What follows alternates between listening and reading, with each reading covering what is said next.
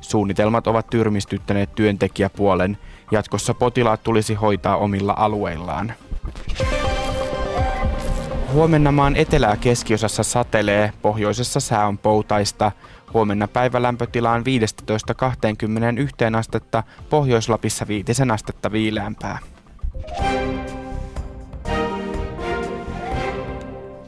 Robert Sundman toimitti uutiset. Oikein hyvää iltaa nyt sitten Jere Pehkosen puolesta. Kohta puoliin Veikkaus liikaa jalkapalloa tänä iltana. Yksi ottelu siis tuota luvassa ää, Turussa FC Inter kohtaa Helsingin jalkapalloklubiin. 18.30 ottelu alkaa, mutta ennen sitä kuunnellaan suomalaisen jalkapallolegendan ajatuksia lapsuudesta ja sen muuttumisesta, harrastuksista ja niiden puuttumisesta ja myöskin miehen mallista ja mieheksi kasvamisesta.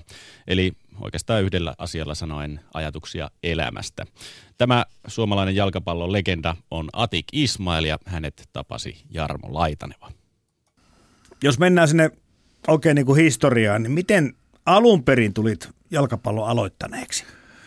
Mulla on semmoinen tausta, että isä pelasi aikoinaan 4950 sotien jälkeen Turun Veikoissa. Hän pelasi ihan mestaruussarjassa maan ylimmällä sarjatasolla. Sitten he muuttivat äidin kanssa tota, niin Helsinkiin ja siellä me synnyttiin Munkkiniemessä 57.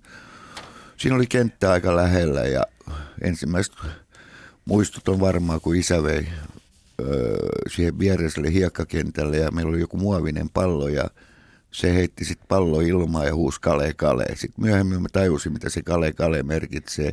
Isän pelikaverina oli Kalevi Lehtovirta, joka pelasi neljä vuotta Pariisissa Ranskassa ammattilaisena.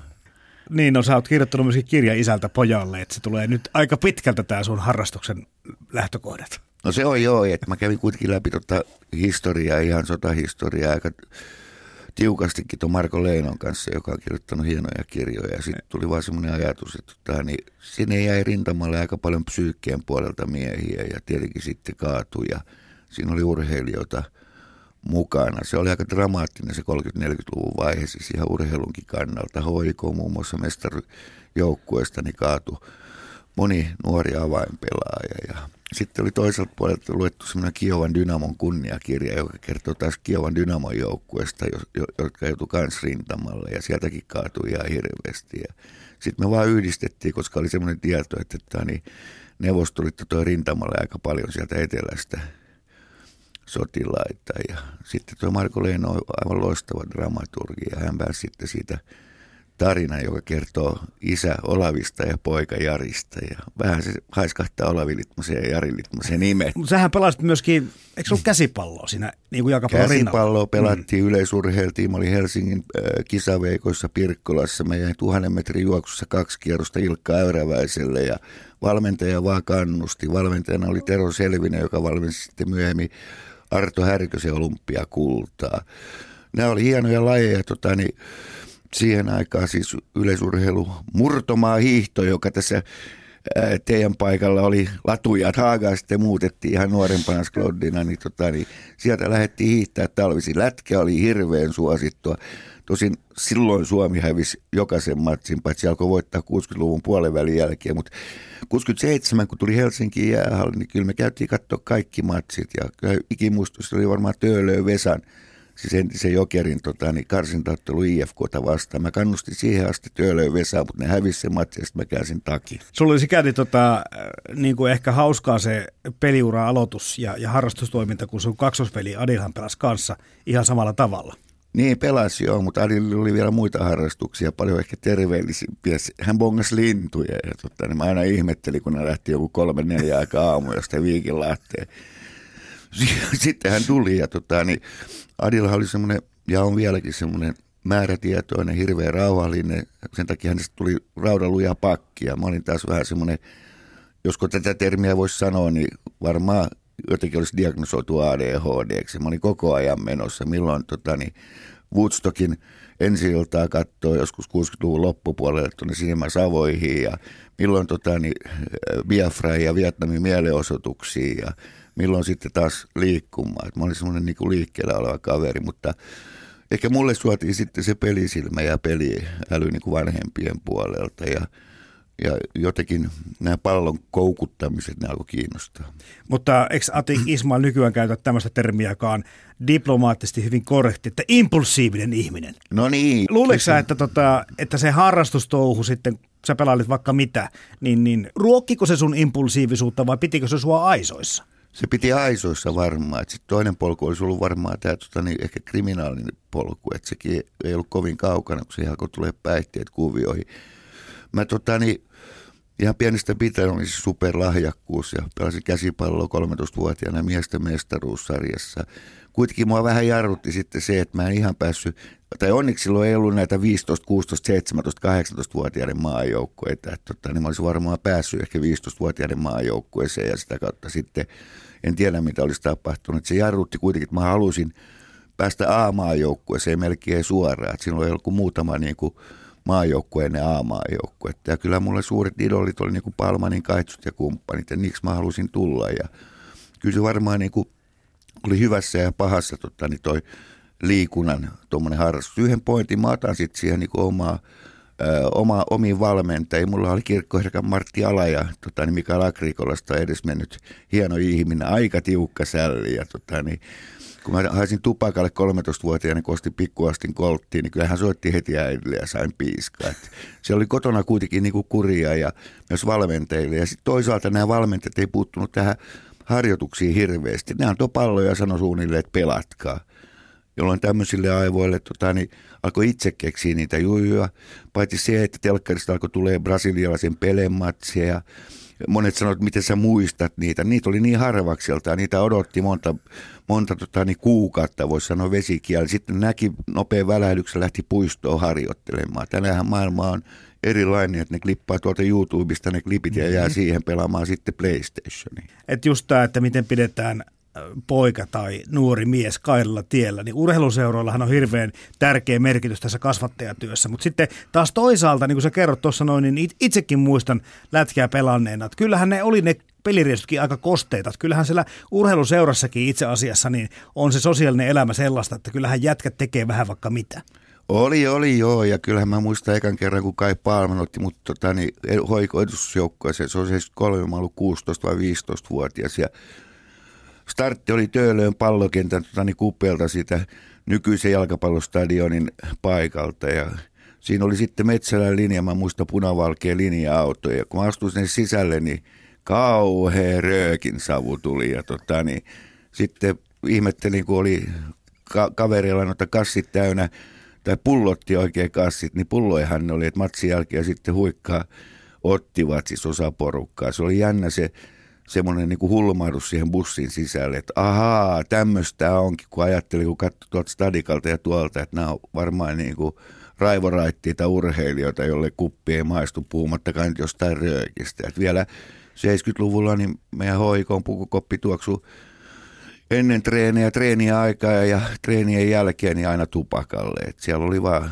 semmoinen tapa, että se kulttuuri oli aivan toisenlaista. Nyt se on vähän parantunut toki, mutta on ehkä tullut sitten tätä aktiivisuutta ja tämmöistä vilkkautta muihin juttuihin. Kun mä harjoitellut, varmaan voisin sanoa valehtelematta tuhansia poikia ja tyttöjä tässä parinkymmenen vuoden aikana oman raitistumisen jälkeen, niin, tota, niin kyllä tämä viimeiset sanotaan kolme neljä vuotta on ollut hirveän tota, hätkähdyttäviä. Siis pojilla varsinkin niin on valtava keskittymisen puute. Jokainen poika on aivan erilainen – ne tulee treeneihin aika väsyneinä. Me lähdettiin Rovaniemelle b kanssa tässä, olisiko tässä nyt vajaat kuitenkin kymmenen vuotta, yhdeksän vuotta aikaa pelaamaan ja Kuopiosta kun startattiin, niin pahimmalla tai parhaimmalla kaverilla oli katseet niin kuin kolmessa eri paikkaa. Sieltä tuli video, bussista videoleffa ja sitten oli kädet jossain ja sitten tota, niin, öö, vekottumissa tai sormien päässä ja sitten puhuttiin kolmannen kanssa ja kyllä se oli niin kuin hirveä levotonta. Tultiin Rovaniemelle sitten ja kun oli matsi pelattu, me taidettiin olla varmaan 7-0 häviöllä ekan viiden minuutin jälkeen. Usein mä oon sitten tehnyt niin, että mä oon niin kuin sanonut, että nyt meidän harjoitukset alkaa minuutin hiljaisuuden, joka on sulamahdottomuus nykypojille. Kyllä mä vähän veikkaan, että toi valtava niin kuin virtuaalitulva tulee näiden niin kuin lasten tajunta, että se, se imeytyy aivoihin. Et niin kuin mä puhuin tuossa aikaisemmin, että näitä kokemuksia niitä tuli harvakselta ja ne tuli, tota, ne, ää, tytär sanoi mulle 13-vuotiaana, kun me katsottiin Chaplinin elokuvia, että jumalauta kuinka tylsä, oliko teidän maailma ihan oikeasti mustavalkoinen, eikö teillä ollut värejä ollenkaan? Musta oli meillä värejä kyllä. Tässä nyt on semmoinen sitten, kun Jämsän koskee Ilveksessä ihan murrosikäisiä poikia, loistavia pelaajia, hienoja ihmisiä harjoitettiin, niin ne oli siihen aikaan tästä jo montaa vuotta niin jo Facebookissa ja mä näin kun vihreä valo tota, niin palo. Se oli sen merkki, että ne on linjalla tai jotain ne tekee siellä ja kaikkea. Ja sitten sieltä kun tulee viestejä jollekin toiselle pelikavereille, että nyt meillä on mennyt 28 tuntia, että tässä on tota, niin keissi noita, keissi on noita energiajuomia ja nyt tehdään rekka 30 tuntia. Ne pelasivat sitä pleikkari okei, se on varmaan kiva peli. Mä oon nähnyt muutaman kerran, nehän menee vähän niin kuin suoraan. Sitten ne tekee kaiken näköisiä kikkoja metrin päästä maalista.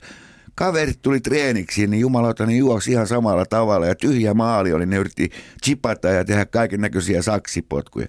Suoraan sieltä varmaan niin kuin pleikkarin ää, kuvaruudusta tuonne kentälle. Et niin vahva on se.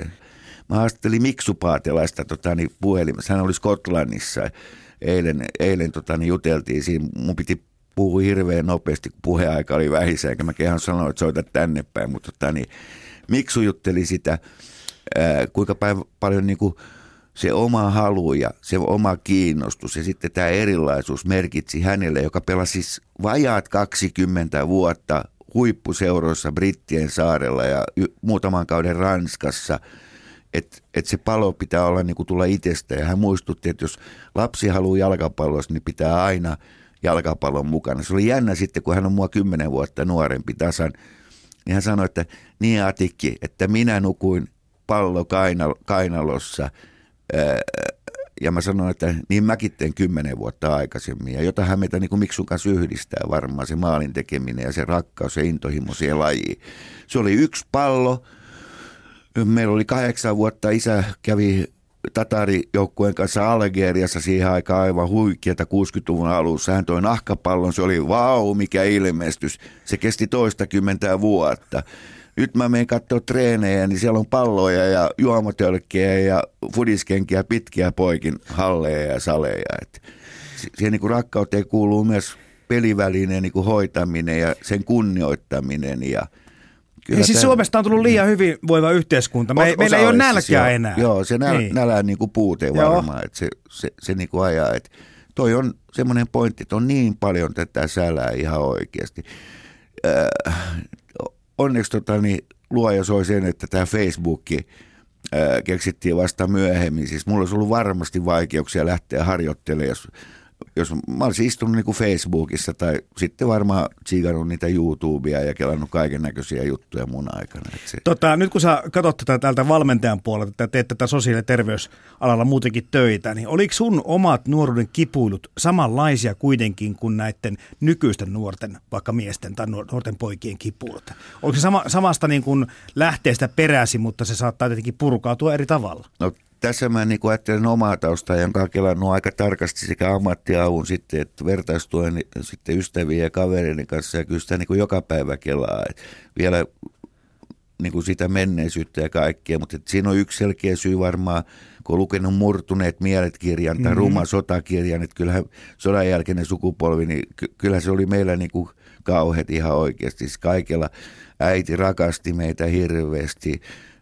Mä uskon, että jokaisen niin kuin pojan 50-luvulla, 60-luvulla syntyneen niin äiti otti tavallaan niin kuin isän tilalle sen lapsensa ja rakasti häntä. Ja sitten isä teki töitä siihen aikaan, se täytyy muistaa peri- maanantaista lauantaihin ja tuli tämä Irvini viideltä, putka, viideltä saunaa ja kuudelta putkaa, että se oli sitä rumbaa varmaan. Sitten mä ajattelin aika pitkälle, että tämä on tota, niin, semmoinen välittäjäainekysymys, siis. Se mua kiinnostaa, että miksi jää koukkuu. Mä oon saanut semmoisten gurujen kanssa tai kuunnella niiden luentoja ja jutellakin välillä ja eri alueelta. Ja tämmöinen Paavo Riekkinen oli aika totani, kova guru tuolla professori. Sitten oli tämä Jari Tiihonen, joka toi Niuan mielisairaalan siis lääkärijohtajana ja sitten on Mika Kojonkoski, joka toimi totani, ää, ansiokkaasti ja tuolla mäkihyppipuolella. Ja kun mä katsoin niiden luentoja ja kaikkea, niin kyllä mä jotenkin ajattelin, että jollakin meillä niin porukalla ja uskallan väittää, että aika monellakin on tämä välittäjäaine juttu.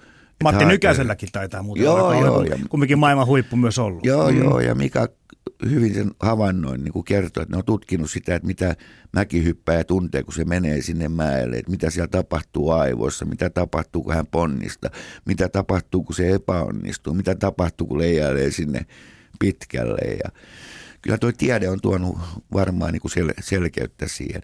No ympäristöt, geenit, sitten tämä kemiat ja kaikki, summa rum. Ehkä se viesti kuitenkin on, että näistäkin voi selviytyä. Et, et, jotenkin on semmoinen tilanne tänä päivänä, kun työskentelee tuolla työllisyyden kuntakokeilussa Liaksassa, jossa on työttömyyttä vajaa 30 prosenttia miesten kanssa, jotka 5 50 62 varmaan suurin osa ja myös naisia. Ja sitten siihen niin kuin havahtuu, että niillä kavereilla saattaa olla joskus 60-70-luvulla ollut joku työkokemus jossain Ruotsissa öö, tehtaalla tai metsurina tai mitä ikinä tahansa. Sitten on tullut se putoaminen tänne, on ollut ta, jossain tehdaspaikkakunnalla, ne on kaikki ajettu alas, paperiteollisuus ja mm-hmm. vaikka mitä. Sitten niillä on joku harrastus tai joku tämmöinen, joku kalastaa, joku tekee moottorisahalla veistoksia. Niin kyllä mä niinku havahdun sit sitä itsetuntoa tai sitä, sen puutetta varsinkin, että kaveri toi mulle näytille vanhassa kännykässä, varmaan ensimmäinen kännykkä, missä on kuvia, niin hänen tekemiä tota, niin, moottorisaveestoksia. Jumala, mm. mä sanoin, että jos mä tämmöistä osasin tehdä, niin mä tekisin tästä bisneksen. Niin kaveri alkoi punastua ja sanoi, että no eihän nää nyt ole oikein mitään. Tavallaan se vaatimattomuus. Siellä. Minkä verran sä oot pystynyt käyttämään, kun sä mietit omaa nuoruutta ja se, että ilman jalkapalloa, kuten tuossa alussa Atik Ismail sanotkin, niin voisit olla lähtenyt ihan toiselle uralle. Öö, miten sä ajattelet, tai miten sä pystyt käyttämään omia kokemuksia hyväksi tässä sun nykyisessä työssä kautta tässä valmentamisessa? No kyllä mä niinku, kaksi lähde, että mikään niinku probleema ei ole häpeä. Se on se perusjuttu. Et reilusti tulee se vaihe, kun nostaa kädet ylös ja pyytää apua, niin on ensimmäinen askel. Se myöntäminen on varmaan sitä ennen, että alkaa ymmärtää, että mulla on problem, probleemia, niin kuin, että mulla on vaikeuksia, mulla on hankaluuksia. Vielä on se kulttuuri, että tota, niin, ei se ole mies eikä mikään, joka itkee. Tai et, et, se on aika yleistä, et, mutta mä uskallan väittää, että jokaisella meillä ihmisellä, nyt mä puhun miehistä, niin on vaikeuksia elämän aikana, suuria asioita. Jos mä ajatellaan jotain avioeroa tai eroa tai kuole- läheisen kuolemaa tai sairastumista, niin ne on yksilöllisesti hirveän kovia. Mä opiskelin 9395 Iisalmen sosiaalisessa ammattioppilaitoksessa. Estonia vajos synkkää mereen silloin ja sä voit kuvitella, kuinka siellä kaikki lähihoitajat ja sosionomit tulevat sosiaaliohjaajat, mitä sosiaalikasvattajia, meillä kaikki vollotettiin. Me oli just meillä laitettu niin, psykologian tämmöiset opintoviikot pari, pari viikkoa ja mentiin luokkaan ja taas opettaja otti sitten, että nyt pidetäänkö hiljainen hetki tota, niin Estonian uhreille, niin yksi nainen nousi ylös ja sanoi, että vittu hän ei mitään hiljasta hetkeä sen takia pitää, että hänellä on tarpeeksi hiljasta nyt, kun äijä lähti toisen kyytiin. Se oli niinku semmoinen kolahdus mullekin, että joo, joo, että siinä näkee, että tuolla uppoaa tuhat ihmistä, mutta ihmisillä on niinku vaikeuksia mm, arjessa, ihmisuudessa, kyllä. arjessa, niin että kyllä se varmaan on niin kuin sanoin, tota, niin yksi tausta se puhuminen, myöntyminen ja sitten niin kuin minä vastaanottajana tai kumppanina tai kaverina niin jaksasin keskustella ja luotsaa sitä tulevaisuuteen. Ja toki täytyy käydä se menneisyys läpi kaikki ne varjoineen ja iloineen. Kyllä nousu humala on maailman hienoin fiilis, jos tota, niin se pysyy kontrollissa. Siitä mä oon ihan takuu varma.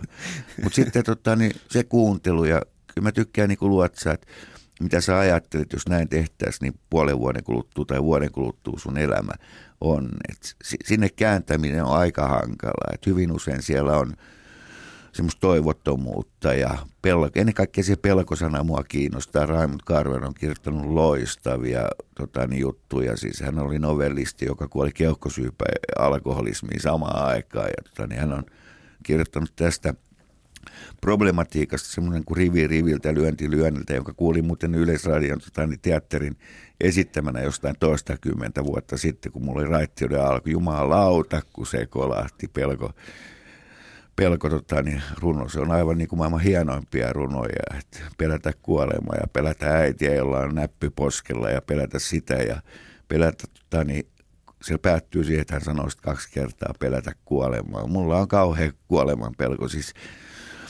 Jukka Virtasen kanssa ollaan juteltu usein. Mä muistan aina, kun olin tuossa runoraadis mukana ja lamput sammu siitä lähetyksestä, niin Jukka sanoi, että on se saatana epistä lähteä täältä pois.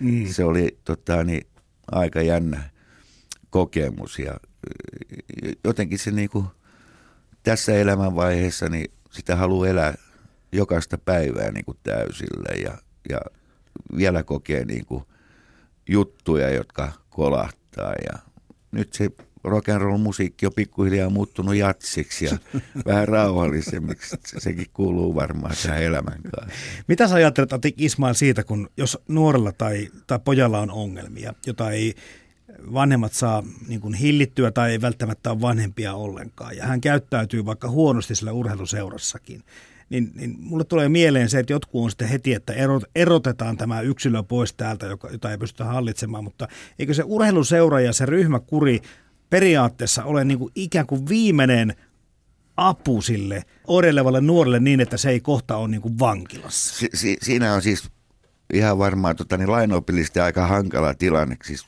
joku kaveri, joka saa pultit treeneissä tai mm. näkee, että se on masentunut tai Sitä sattuu yhä enemmän nykyään nimittäin. Joo, niin se pitäisi ottaa syliin. Ihan oikeasti, jos alkaa rauhoja, no sitten voi tulla, että se on pedofiili tai että, tota, niin. niin, että si- siinä sitä ollaan jokaisella meillä valmentajalla, jotka lapsia ja nuoria tota, niin harjoituttaa e, ja vetää niille treenejä, niin on tämä moraalinen ja eettinen juttu aina. Mä uskon näin, että, että se varmaan niin kuin pinnalla on. Voinko mä tehdä näin? Kuinka syvälle tai pitkälle mä voin mennä tämän pojan tilanteeseen? Varmaan niin kuin yhteistyö auttaisi koulun kanssa. Voinko ottaa opettajaa yhteyttä? Voitaisiin me pitää joku palaveri?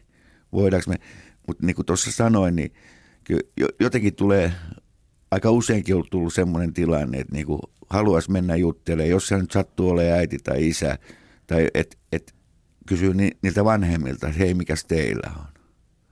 Että kyllä ne pojat sen tuo sinne treeneihin mukaan sen pahan mm. olon, mitä siellä yhteisössä, kotiympäristössä tapahtuu. Tota, jos puhutaan miehen mallista, niin tota, jos olet tässä pari kertaa puhunut isästäsi jo ihan hienoon kunnioittavan sävyyn, mutta, mutta mistä sä oot niin kuin hakenut omia ö, miehen malleja, jos lähdetät ihan, ihan sieltä lapsuudesta liikkeelle? Se on mulla jatkuvaa etsimistä. Mulla on tapahtunut niin, että mä raitistuin 94, että mulla tulee 25 vuotta huhtikuun 9 päivä täyteen. Ja tota, niin se raitistumiseen mulla oli semmoinen prosessi, että siinä oli niin kuin semmoista kitkun katkun lasten äidin kanssa olemista ja kyllä mulla tota, niin, omat lapset jäi aika sivulle. Siis mulla oli kuitenkin aika itsekäs ajatusmaailma, että raittius on mulle tärkein asia. Ja kun mä halusin toteuttaa sitä joka päivä, niin mä hain sitä apua niin kuin kerroin. Mä hain kaveruutta, semmoisia kavereita, jotka tota, niin, on kokenut saman jutun. Mm. Ehkä, ehkä isyysmalli on tavallaan sitten ollut semmoisena niin kuin pohjana siitä, että, että on ollut kavereita, jotka tota, niin on kokenut samoja juttuja. No niiden kanssa me ollaan puhuttu sitten, että tota, niin, eron pahimmilla hetkillä, mm. niin yksi mun kaveri sanoi, että Atik, sä oot aina näiden lasten isä. Sä oot aina näiden lasten isä. Onko hyvä isä olemassa, minkälainen on hyvä isä, niin niin jotenkin mulla tuli hirveän rauhallinen ja hieno, tota, niin, ää, tai hienoja hetkiä muutaman nykyisen ulkomailla pelaavan tota, niin pelaajan kanssa. Mä haastattelin Berat Sadikia ja siellä on siis valtava yhteisö. Onko se valmentanut joskus Sadikia? No aika lähellä on ollut. Tota, niin Siis hänen tarinansa on aivan järkyttävä Kuopion ajolta. Hän tuli tuota Visulainen Kiuruveden kautta, sitten Iisalmen kautta Kuopio ja hänet torpedoitiin täysin. Kyllä. Siis vuoteen ei kukaan puhunut. Hän meni aamulla treeniksi kolme kertaa viikossa. Eivät toivottaneet hyvää huomenta, eivät puhuneet mitään. Valmentaja sanoi, että kuule, sä oot sen verran huono jalkapallo, että hanki joku muu harrastus. Hänellä tuki isä siinä. Hänellä tuki isä siinä. Eli miehen malli löytyi sieltä. Joo, mm. malli löytyi sieltä. Joo.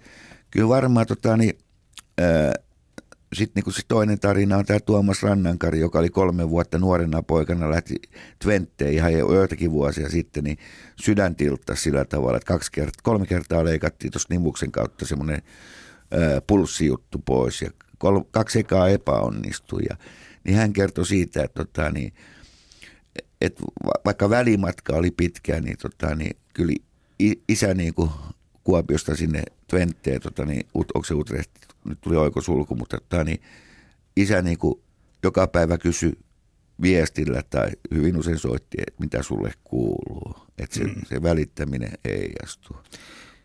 Sano, mä kysyn viimeisen kysymyksen. Me ollaan puoli tuntia Ismail, Ismail nyt puhuttu tästä kasvamisesta ja nuorena miehen tiestä mieheksi, niin, tuota, niin ootko sä löytänyt semmoisen armon itse, että kun sä puhuit tuossa, että olenko tarpeeksi riittävän hyvä isä lapsille, niin onko sä oppinut hyväksymään itsesi ja tullut siihen tulokseen, että sä oot riittävän hyvä? Kyllä mä kuuntelin legendaarista Tarska Eloa tota, niin, yhdessä autokyydissä. Siinä oli Virtanen Elo ja taisi olla muuten Kuuslakin tämä legendaarinen Vekki jo jotenkin kymmenen vuotta sitten. Ja sitten mä luin ton Elon aikaa kirjan siis ihan mielenkiinnosta. Ja siinä hän sanoi, että jos hän jotain voisi elämässä muuttaa, niin olisi se, että olisi niin kuin paremmassa yhteydessä lapsiinsa kanssa. Sama juttu varmaan meikäläisellä, että kun elämänkaari lyhenee vääjäämättömästi, niin olisinko voinut tehdä jotain toisin. Mutta tota, niin Raymond Carver sanoi hyvin, helkutin hyvin tämän, jotenkin mä siteeraan aika lähelle sitten, että tekisin kaikki virheet uudelleen. Kyllä, jos suinkin vain kyllä. Ylepuheen urheiluilta. Jalkapallokierros.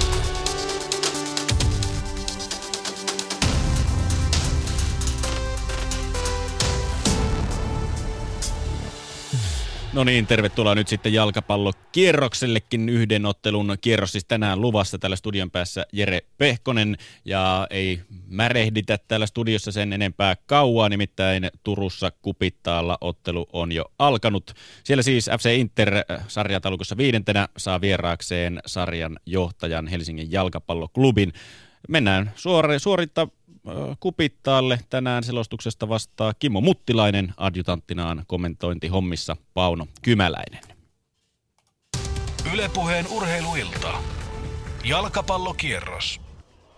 Ja näin tullaan kupittaa jalkapallostadionille, kun ottelun ensimmäinen minuutti on pelattu ja 0-0 tasalukemissa mennään. Ja HIK on rakentamassa jo ensimmäistä hyökkäystä, mutta Inter pääsee hyvin välin keskialueella ja tukkii tuon tien.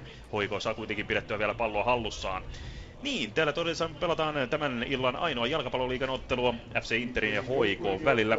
Inter, joka tällä kaudella ei ole hävinnyt kotikentällään vielä yhtään ottelua, kun taas HIK kaudella on hävinnyt 17, 17 pelistään vain yhden.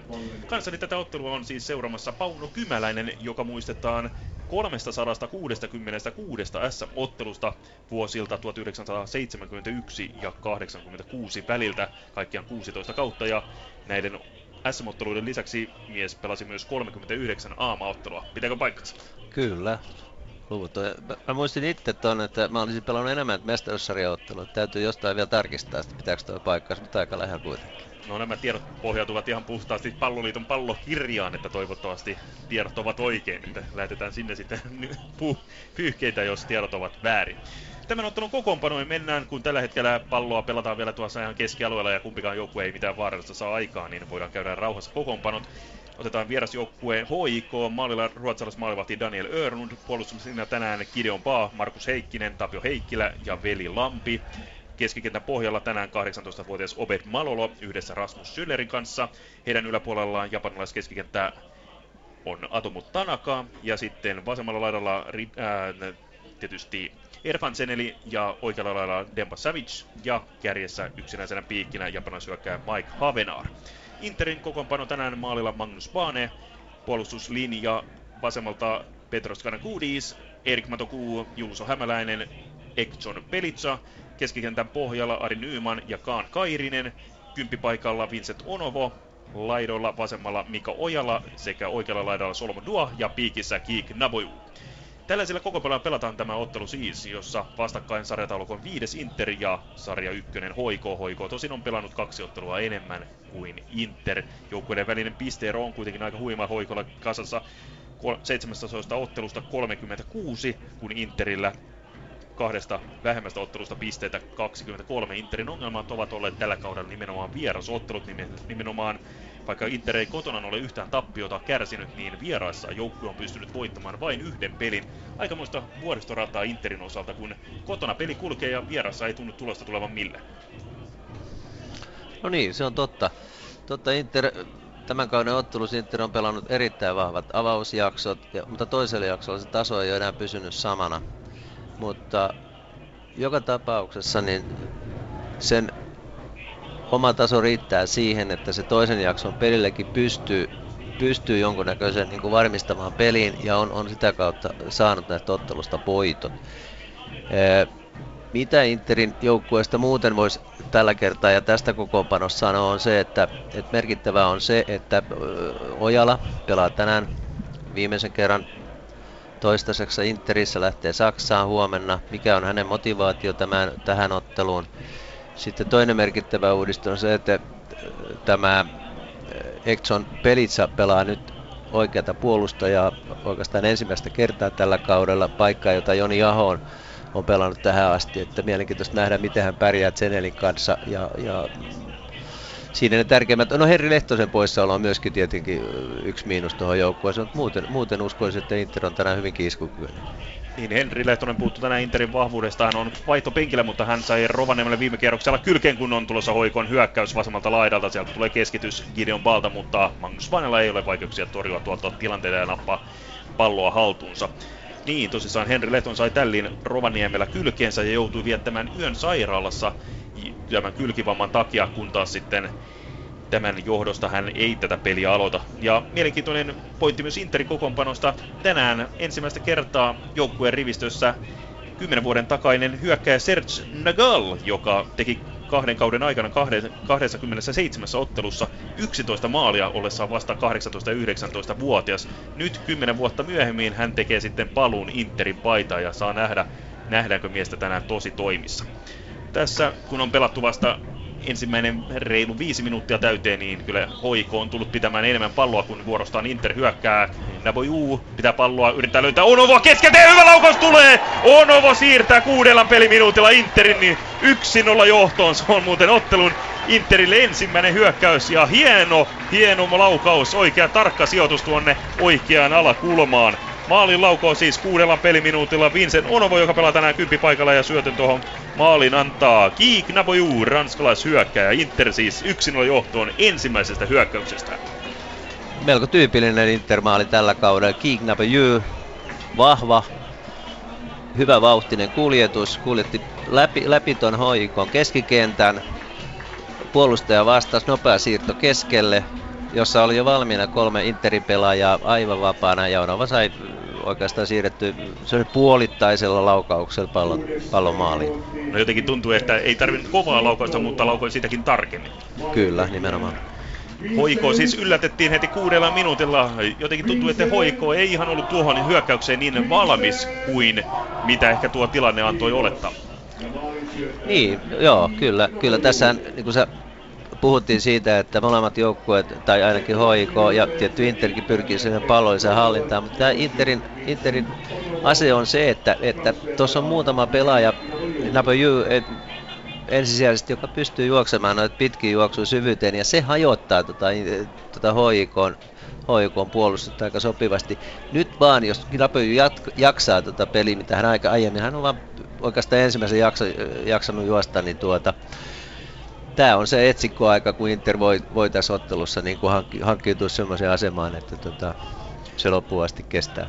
Varmaan Inter joutuu tänään enemmän puolustuskannalle kuin aikaisemmissa ottelussa täällä Turussa aiemmin. No, jos tätä alkuun katsotaan, niin eh, nyt jo näyttää siltä, että tota Hoiko painaa sen pelin. Ja, ja Interhan on päässyt nyt pallon alle. Että Interin, siis Hoiko on eh, pallollinen peli, vaikka se on hyvää pallollista peliä, niin se on kuitenkin melko hidasta, hidasta että siihen Inter pääsee asettumaan pallon alle. Ja, ja tuota, tulee melko tiiviiksi toi Interin kenttäpuolisko. No sitten HIK saa erikoistilanteen vasemmalta puolelta erikoistilanne vapaa potku, jonka kantaa Zeneli, Paine tulee vastaan, mutta ei saa palloa haltuun. Zeneli keskeltä uudestaan vasemmalta laidalta nyt Interin puolustuksesta. Matu Kuu pääsee puolittain väliin ja purkamaan lopulta Mika Ojola saa lähetettyä toiselta laidalta Solomon Duanin läpi ja puolittainen läpi ja tilanne tuleekin. Katsotaan saako Solomon Duan tästä rakennettua vaarallista tilannetta. Solomon Duan pelaa keskelle Kankairiselle. Kankairinen on murtautua, mutta sitten pallo karkaa lopulta Malevati Daniel Örlundille. Hyvä vastahyökkäys jälleen Interillä. Toinen hyvä hyökkäys tähän ottelun ensimmäiseen puolelle. Vaikka Hoiko onkin pitänyt enemmän pallo hallussa, niin Hoikolta on vielä puuttunut ne lääkkeet murtautua tuohon tiiviiseen Interpakkaan. Joo, niin kuin mä tuossa aikaisemmin totesin, että se on niin hidasta toi HIK pelirakentelu, että Inter pääsee pallon alle ja, ja Inter on sen verran, sen verran varmasti niin kuin valmistautunut tähän otteluun ja siitä on puhuttu, niin se ase, millä, millä, millä HIK nyt murretaan, on nimenomaan nämä, nämä syvyyteen tulevat juoksut, syvyyteen tulevat öö, syötöt, joita nyt tässäkin ottelussa on kaksi, kaksi kertaa nähty. Ensimmäinen johti maaliin ja toisessakin oli hyvä, tulos, öö, hyvä tilanne tulossa. Se on sanottava, että jalkapallossa tänä päivänä avausmaalin merkitys on suuri, mutta sitten katsotaan historian tilastoja. Joukkueet ovat kohdanneet aikaisemmin niin täällä Turussa kuin Helsingissä 46 kertaa, niin Inter on voittanut näistä peleistä vain neljä. Sitten katsotaan 2010-luvun tilastoa, niin 15 kohtaamista Interiltä, yksi voitto, seitsemän tasapeliä ja kuusi HIK-voittoa, mutta täällä Turussa seitsemän kohtaamista, yksi voitto molemmille ja viisi tasuria, joten nämä tilastot ovat tasoittuneet varsinkin täällä Turussa pelattujen otteluiden osalta. Inter on pystynyt ainakin ottamaan tasapelin hoikolta. Ja nimenomaan 2010-luvulla Inter on ollut hoikolle se vaikein vastustaja nimenomaan vieraskentillä. Ja tällä hetkellä rajaheitto, sen antaa Ekton Pelitsa, Naboju suojaa hienosti palloa, saa pelattua sen keskelle Kairiselle, mutta Kairinen menettää pallon vaarallisesti. Senelille, Senelle on lähettää Atomuuta, Atomuun Tanakaa läpi, mutta se ei onnistu, Interin puolustus ottaa aika voimakkaastikin Tanakaa ja saa ristettyä pallon, mutta Hoiko ottaa pallon takaisin. Rasmus Syllenin toimista, pelaa Kideon Paalle, Kideon Paa laittaa Malololle, mutta Malololle palettaa menettää pallon ja sitten tulee kolme vastaan kolme hyökkäys Interille. Ojala pelaa laitaan, sieltä löytyy Dua. Dua katselee, yrittää poikittaa syöttöä, mutta hoiko puolustus pääsee väliin ja purkaa tuon tilanteen. Kolmas vastahyökkäys. Nopeasti Inter kääntää kyllä pelinsä ja pyrkii noihin nopeisiin vastahyökkäyksiin, joka on ollutkin tällä kaudella Interin vahva ase kotipeleissään. Nopeasti käännetään peli ja sitä kautta saadaan vaarallisia hyökkäyksiä ja hyvällä teholla myös maaleja. Nyt on hoiko vuoro hyökätään. Vasemmalta lailla tullaan jälleen ja Zeneli pyrkii löytämään Tanakaa ylempää, mutta Interin puolustus selvittää tuon tilanteen. Hämäläinen, Hämäläinen purkaa, mutta sitten Paa ottaa pallon ennen kuin se menee yli rajojen. Sitten tulee ottelun hieno liukutaklaus, jonka esittää Ari Nyyman riistäen pallon ja pelattuen sen Onovolle. Jälleen vastahyökkäyksen paikka. Sieltä Onovo pelaa vasempaan laitaan, sieltä löytyy Ojala. Ojala katsoo, yrittää hakea keskitystä, Veli Lampi pääsee väliin ja purkaa tuon pallon kauas. Meinaa mennä jopa katsomorakenteiden yli. Siitä tulee Interin tämän ottelun ensimmäinen kulmapotku. Ja kuka sen antaa muu kuin Mika Ojala, joka on Interillä kyllä noissa erikoistilanteissa se tärkeä linkki. On nimenomaan, nimenomaan ja kulmapotkut, suorat vapaapotkut ja kaikki. Nyt, no, nyt me nähdään se, mi, mi, mitä tästäkin tulee. Ojala on näissä äärimmäisen vahva. Potkutekniikka tuossa kuolleesta pallosta erinomainen. Ja kulmapotku on ilmassa, mutta tällä kertaa se jää kyllä toiveita paremmasta odottamaan. Toiselta puolelta pääsee Nyyman keskittämään, vaihtaa puolta jälleen Ojalalle. Ojalalle 20 metristä ja vaarallisen oloinen laukaus, mutta menee kuitenkin vasemmalta ohi maalin. Aika yllättävän kova laukaus tai vaarallisen laukaus tuosta sitten syntyi. No niin, Ojala käyttää sitä omaa vahvuutta, eli tota, hyvä laukausta ja kyllä kaikki laukaukset, kun maaliin päin menee, niin, niin suurempi mahdollisuus, että menee maaliin, kun sen se jättäisi laukomatta. Kyllä, ja tuo meni vähän ohi, mutta silti läheltä piti tilanne, voidaan sanoa näin, että kyllä pääsi aika vapaasti laukomaan tuossa tilanteesta parista kympistä. No niin, 12 minuuttia pelattu ja nyt näyttää siltä, että tilanteet on ollut Interillä. Kyllä, että vaikka pallon hallinta ehkä lieväksi voisi sanoa hoikolla, mutta pallon siirtely on ollut tänään hidasta, niin Inter on päässyt iskemään tiettyihin kulminaatiopisteisiin keskialueella, laidoissa, ja niistä on syntynyt nopeita vastahyökkäyksiä. Luenko tätä peliä ihan oikein? No siinä mielessä, että HJKn vahvuus on nimenomaan noiden laita, laita, laitalinkkien pelaamisessa ja, ja laitojen kautta yksi yhtä vastaan tilanteet, laitoihin muodostetut ylivoimat ja sieltä keskitykset. Se on hoikoon, hoikoon ehdottomasti aset. Tuosta keskeltä ei kannata koettaa, koska siinä on niin vahva intermiehitys, että siitä, siitä on vaikea päästä läpi. Mutta näet Senelin, Senelin yksi vastaan yksi tilanteet ja toisessa, toisessa laitassa tuota Deban vastaavat, niin ne on ne ainoat aseet. Mutta niin kuin ollaan nähty nyt tähän asti, niin toi Inter kyttää, antaa hallita, hoikon hallita palloa tällä hetkellä. Tämä on hidasta siirtelyä koko aika. Inter miehittyy, joukkue liikkuu hyvin leveyssuunnassa.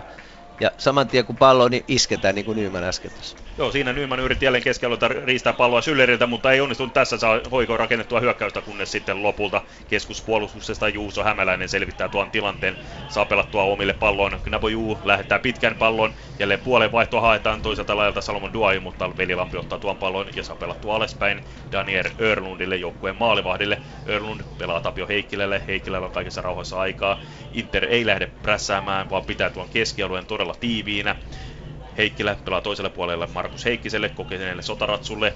Heikkinen saa pelattua keskialueelta, sieltä löytyy Rasmus Schüller. Rasmus Schüllerillä ei tunnu löytyvän syöttölinjoja, kunnes joutuu palauttamaan palon takaisin Markus Heikkiselle. Heikkinen, joka on joukkueen kapteenin tänäänkin, pelaa eteenpäin, sieltä löytyy Atomu Tanaka, Atomu Tanaka pudottaa Zenilille, Zenil antaa hyvän pallon tuonne Demba Savicille, pääseekö Savic palloon, kyllä pääsee, ja sitten lopulta tuomitaan sitten Hoikon rajaheitto, kun väliin pääsee Petros Kanakoudis. Rajaheitto on Veli Lampi, joka on nyt noussut. Enemmän on tullut kyllä hyökkäyksiä kyllä vasemmalta puolelta. Nyt taisi olla yksi ensimmäisistä tuolta oikealta. joo, että, to, joo, todella.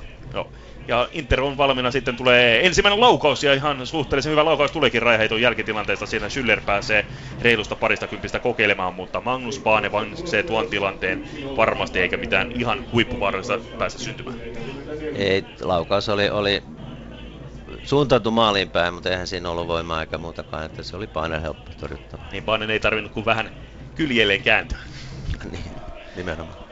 Sitten jatketaan Interin rajaheitolla keskialueella. Palloa pidetään. Kanakuudisen menee heittämään.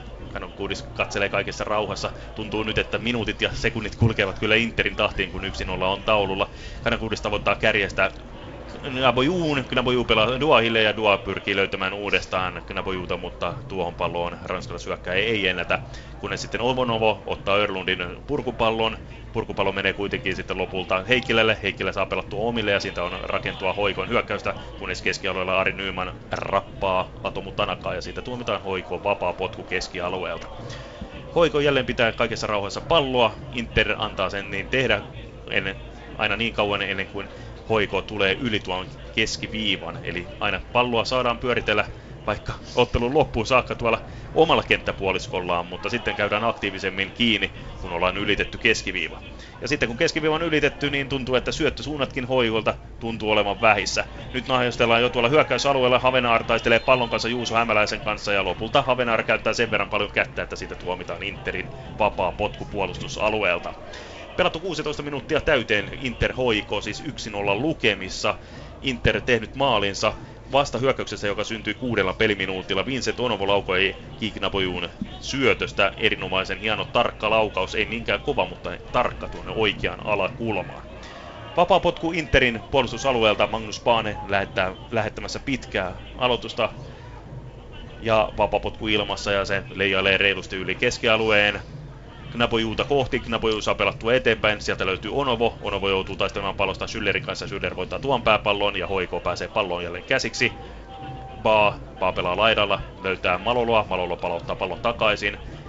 Baa katselee kelle syöttää ja muita syöttövaihtoehtoja ei löydy kuin sitten alaspäin Markus Heikkiselle. Markus Heikkinen pelaa nopeasti toppariparilleen Tapio Heikkiselle.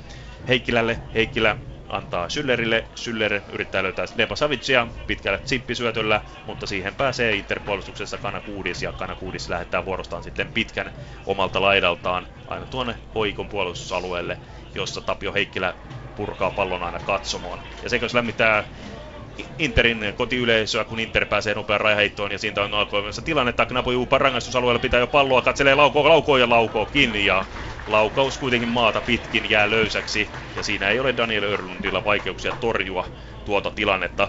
Kun on pelattu 17,5 minuuttia laukaukset Interille 3-1. Nimenomaan, ja tämäkin tilanne oli, oli, oli sellainen, että Napa Jy kuljetti pallon keskellä, oli tilaa, lau, no laukaus vähän epäonnistui, mutta onnistunut laukaus olisi saattanut tietää vaikka maalia. Mistä se johtuu, että Naboju on vähän sellainen yleisilme, on vähän verkkanen, mutta sitten kun hän saa pallon, niin hän on kuin uusi mies. No mä luulen, että se on vähän sama vika kuin usein Boltilla, että, että seke, sekin ennen starttiin niin tuota, kävelee aika rauhallisesti ja sitten kun tilanne tulee, niin lähtee liikkeelle. Näpöjul on, on, lähtönopeus on hyvä ja, ja se juoksukestävyys on hyvä ja kaikki lisäksi on vielä nopea ja pallollisenakin nopea, että hyvin vaarallinen hyökkäjä. Ja vielä kun kaverilta löytyy ihan mukavasti pituutta 189 senttiä, että nopea, pallovarma ja tekninen pelaaja. Paljon hyviä ominaisuuksia. Et, et, no, asenne on aina, aina, aina semmoinen, mitä, mitä niin kuin miettii, että onko se ihan kohdallaan, mutta tällä kaudella niin on jopa se on parantunut niistä aikaisemmista kausista. Niin, silloin kun hän pelasi edellisen kerran täällä Turussa, niin välillä ei tiennyt oikein, että tiesikö mies, että pelipäivä on käynnissä vai mikä on. Että joo, on... joo ei, ei ollut, ne oli, oli paljon vaisompia kausia, mutta tämä kausi niin hän on ollut, voisi sanoa, Tinterin yksi tärkeimpiä pelaajia, että jos nimetään avainpelaajia kolme neljä siitä, niin W ehdottomasti kuuluu siihen joukkoon. Ja pallo pelataan keskialueella. Oiko päässyt jälleen pallonriiston jälkeen pallon kiinni. Siellä löytyy sitten kentältä loukkaantunut Interin pelaaja, joten Gideon Baa laittaa pallon tyylikkäästi herrasmies eleisesti yli rajojen. Loukkaantunut pelaaja näyttäisi olevan Vincent Onovo, jos ihan oikein näen. Onovo on loukannut itseään ja tarvitsee tällä hetkellä hoitotoimenpiteitä ilmeisesti, mutta ketään Interin huolto henkilöistä ei ole menossa tällä hetkellä hoitamaan Onovoa, mutta Onovo pystyykin nousemaan ihan itse ja pystyy jatkamaan peliä ja se saa kotiyleisön antamaan hänelle uploadit. Jatketaan Interin rajaheitolla, jonka tulee Mika Ojala heittämään ja kuten tapoihin kuuluu, niin Ojala palauttaa pallon takaisin hoikolle. Gideon saa pallon, pelataan hoikon omalla puolustusalueelle. Hän pelaa sitten keskelle, sieltä löytyy Tapio Heikkilä. Tapio Heikkilä pyörittää palloa toiselle puolelta, sieltä löytyy Veli Lampi. Veli Lampi pitää palloa kaikessa rauhassa, pelaa kuitenkin alaspäin Tapio Heikkilälle. Heikkilä pelaa toppariparilleen Markus Heikkiselle. Heikkinen katsoo, kapteenin nauha kädessään, Gideon Baan löytää ja Gideon Baan joutuu harhauttamaan ja harhauttaakin Mika Ojalan. Kidonpaa lähtee rauhassa rakentamaan hyökkäystä, pelaa eteenpäin, sieltä löytyy Atomu Tanaka, Tanaka pelaa takaisin Kidonpaalle, jota rikotaan, ja siitä lopulta tuomitaan sitten vapaa potku. Etäisyyttä maaliin on kuitenkin vielä sellaiset runsat 30 metriä, 35 metriä, joten keskitystä tuonne rangaistusalueella on odotettavissa. No, ihan vastaavallinen tilanne, joka oli tuossa muutama minuutti sitten, että sen laittaa korkean pallon sinne, ja se on, on siellä on Havenaar pitkä, pitkä pääpelaaja, joka, jota varmasti sillä tavoitellaan, mutta kyllä Interin puolustuksessa sen verran kokoa, että, että pitäisi hoitaa nämä pallot. Kyllä Havenaar on pitkä pelaaja, mutta hän on puhuttu paljon, että hän on flekmaattinen tuolla rangaistusalueella, eikä hakeudu oikein noihin kunnolla keskitystilanteisiin. Ja nytkin tuon Zenelin keskitys aika vaisu suoraan Vaanen hyppysiin. Sitten Inter rakentaa omaa vastahyökkäystä, sieltä tulee hyvä Onovan pallo Dualle. Dua ei kuitenkaan tuohon palloon eli millään se menee päädystä yli, joten jatketaan hoikoon. Maalipotkulla hoiko, joka on kyllä pelannut jotenkin yllättää, että sarjajohtaja pelaa noin verkkaisesti. Painaako sitten tämä kova ottelutahti, mikä Veikkausliikassa on, että ei pystytä ihan siihen tempoon, mitä tällaisessa huippuottelussa voisi olettaa sen olevan? No, hoikon koko kauden oikeastaan se pallollinen hallintapeli on ollut äärettömän hidasta, niin kuin nytkin. Se on hidasta, Inter pääsee pallon alle koko miehitykseen, peli tulee tiiviksi. Siellä ei yksinkertaisesti ole semmoisia rakoja, mihin voisi palloa laittaa. Ja ja sitten taas Inter, joka on profiloitunut myöskin tämmöisen pallollisen pelihallintaan, niin on ottanutkin tässä ottelussa aivan erilaisen otteen. Nyt pyritään nopeasti, nopeasti tätä suunnanvaihtoihin ja se, se, ei, se on tuottanut ainakin tähän alkuun niin hyviä tilanteita Inter. Eli jos ajatellaan peli taktisesti, niin Inter on vienyt tätä peliä, ei nyt 6-0, mutta ainakin muutaman, mitä, mu- muutaman maalin verran. No jos sitä mitataan esimerkiksi noissa tilanteissa, mitä on tullut ja, ja laukauksissa, niin on se Interillä tällä hetkellä. Ja sitten tulee Hoikolle erikoistilanne vapaa, ei vapaa potku, vaan rajaheitto oikealta laidalta Veli Lampi sitä antamaan. Tulee varmasti pitkä tuonne rangaistusalueelle. Katsotaan, Veli Lampi miettii kauan ennen heittoaan. Löytää kuitenkin viereltään Deba Savicin. Savic pelaa takaisin, Veli Lampi pääsee keskittämään, mutta siellä Kairinen keskus keskikenttämies on tullut puolustuksen avuksi, onnistuu purkamaan tuon tilanteen puoliksi. Syller, Syller pitää palloa, pelaa toiselle puolelle, sieltä löytyy Baa. Baa katsoo kaikessa rauhassa, kelle syöttää, sieltä löytyy Syller uudemman kerran. Syller pelaa laitaan, sieltä löytyy Veli Lampi. Veli Lampi pelaa Syllerin takaisin etäisyyttä maaliin vielä 40 metriä. Nyt on Hoiko tuossa hyökkäykseen, mutta tila otetaan Atomo Tanakalta pois, mutta puolittain pallo on tulossa uudestaan Hoikoolle Havenaarille, mutta Havenaarilta viedään pallo pois, kun lapselta karkki suorastaan. Aika kovan käydään kyllä tuohon palloon kiinni sitten, kun on se iskun paikka. Joo, ja toinen, että siellä on niin ahdasta, että noihin paikkoihin, kun sä laitat pallon, siinä on kaksi-kolme interimiestä yhden, yhden hoikoon-pelaajan kimpassa. Sitten on tosi vaikea lähteä eteen. Niin kuin äskenkin nähtiin, niin ei sitten tullut yhtään mitään. Tämä on mielenkiintoista nähdä, miten tämä ottelu etenee ja minkälaisia taktisia muutoksia esimerkiksi hoikon valmennus tekee, jos ei niin muutosta saada aikaan, koska tällä hetkellä tuntuu, että Inter vie peliä, vaikkakin hoiko pitää palloa määrällisesti enemmän. Joo, mutta aika pitkään varmasti hoiko luottaa siihen omaan pelaamiseen, ei, ei siinä kauheasti varmasti sitä muuteta. Uskotaan siihen, että, että rutiini ja tämä jauhaminen niin ajan mittaan tuottaa tuloksen. Et, et, tuota, eihän tässä Interikään nyt kauheasti joutunut voimavarojuhraamaan tuohon, kun se on ollut puolustuspelaamista. Muistessa se, että Hoikon edellinen ottelu oli viime viikolta Ilvestä vastaan. Silloin Ilves tuli tasoin yhteen yhteen. Siinäkin ottelussa Hoiko jauhoi ja jauhoi, mutta jotenkin tuntuu, että ne vaarallisemmat hyökkäykset tuli Ilvekselle. Ja sitten viisi minuuttia ennen loppua tullut tasoitusmaali on enemmän kuin ansaittu. Joo, ja varmasti uskoisin, että Inter on nimenomaan skoutannut sen Ilvesottelun ja, ja, ja tietää, tietää, miten hoikot vastaan pelataan senkin ottelun perusteella. Ja aika pitkälle varmaan samanlaista peliä on tähän asti ollut. Että, tota. Ja nyt ottelussa saa aplodit Petros Kanakuudis, joka riistää hienosti pallon tuolla omalla puolustuslaidalla ja avaa jopa hyökkäyksen Interille vasta hyökkäys. Solomon Dua lähtee laukomaan, mutta laukaus 16 metristä kilpistyy keskuspuolustaja Tapio Heikkilä, joka peittää tuon laukauksen. Hyvä vastahyökkäys jälleen ja sitä kautta Inter pääsee laukomaan. Sitten hoikoon vuoro hyökätä. Zeneli pitää palloa keskialueelle, suorastaan keskiympyrässä, pudottaa alaspäin, sieltä löytyy Schüller. Schüller pelaa tuon oikean laitaan Veli Lammelle, Lampi pelaa Obed Malololle, Malolo katsoo kelle syöttää, lähtee hakemaan kärjestä Atomu Tanakaa, Tanaka saakin pallon, pelataan jo rangaistusalueen kulmilla, oikealta laidalta. Atom puottaa, Veli Lampi keskittää ja vaarallisesti keskitys tuleekin, mutta eikö tuon pelit saa purkaa tuon tilanteen hienosti ja saa pelattua jopa omille tuon purun. Sieltä Kankairinen, Kankairinen jatkaa Mika Ojalalle, Ojala pitää rauhallisesti palloa oikealla laidallaan, pudottaa Pelitsalle, Pelitsa katsoo, pelaa varmasti alaspäin rauhallisesti Magnus Baanelle, ja näin tapahtuukin, Baane Pane on aikeessa lähettää pitkää palloa. Jotenkin tuntuu, että nyt pelaajilla on pallolla olo aikakin pidempi kuin keskimääräisessä pelissä, että on aikaa rauhassa katsoa, kelle syöttö annetaan. Siinäkin Baane varmasti viitisen sekuntia palloa piti hallussa. Ja mä luulen, eh, toinen, toinen syy, miksi Baane piti sitä palloa hallussa, se vietti pitkään, että pelasko lyhyenä se vai pitkänä, ja, ja, ja muisti varmaan Raksman ohjeet, että, että mieluummin sitten pitkänä tuossa tilanteessa, että HIK pääsee ylhäältä prässäämään sitä mutta harvoin pelaajalla on noin kauan aikaa miettiä sitä ratkaisua, että kyllä se ratkaisu pitäisi aikaisemmin tehdä, mutta tällä kertaa oli, ja pallo saatiinkin lopulta toimitettua Inter-pelaajalle, joten puolittain kuitenkin Hoiko pääsi tuon tilanteeseen ja sai purettua raiheitoksi, kun Inter on rakentamassa uutta hyökkäystä, Ojala, Ojala vääntää kokeneen Markus Heikkisen kanssa. Markus Heikkinen kuitenkin on tässä tilanteessa vahvempi, mutta syöttö Markus Heikkiseltä ei ole hyvä. Siihen pääsee Ari Nyman väliin. Ari Nyman pelaa sitten vasemmalla laidalla Solomon Duahille. Dua puottaa Kanakuudikselle ja Kanakuudistakin rikotaan ainakin hänen mielestään, mutta tuohon tämän ottelun erotuomari Matias Kestranus ei mene. Sieltä kuitenkin tuli hyvä keskitys Interiltä, mutta sen Daniel Örlund nappasi kokemuksella 35 vuoden kokemuksellaan tuon tuon pallon se on mielenkiintoinen aspekti tässäkin ottelussa, että vastakkain ovat kaksi todella kokenutta maalivahtia. Magnus Paane Interin maalilla 36V ja Hoikon maalilla Daniel Örlund 35V vuoden nuorempi, joten kahden virkavelin kokenut, kokeneen virkavelin taisto. No, maalivahti kasvaa vanhetessa. Vituttava levet. Sekä että. niin, kyllä. Siinä oli puolittainen hoikon paikka, laukauskin tuli 16 metristä, mutta laukaus oli melkein löysempi kuin normaali syöttö, joten Magnus Baanella ei ollut mitään vaikeuksia torjua tuota tilannetta.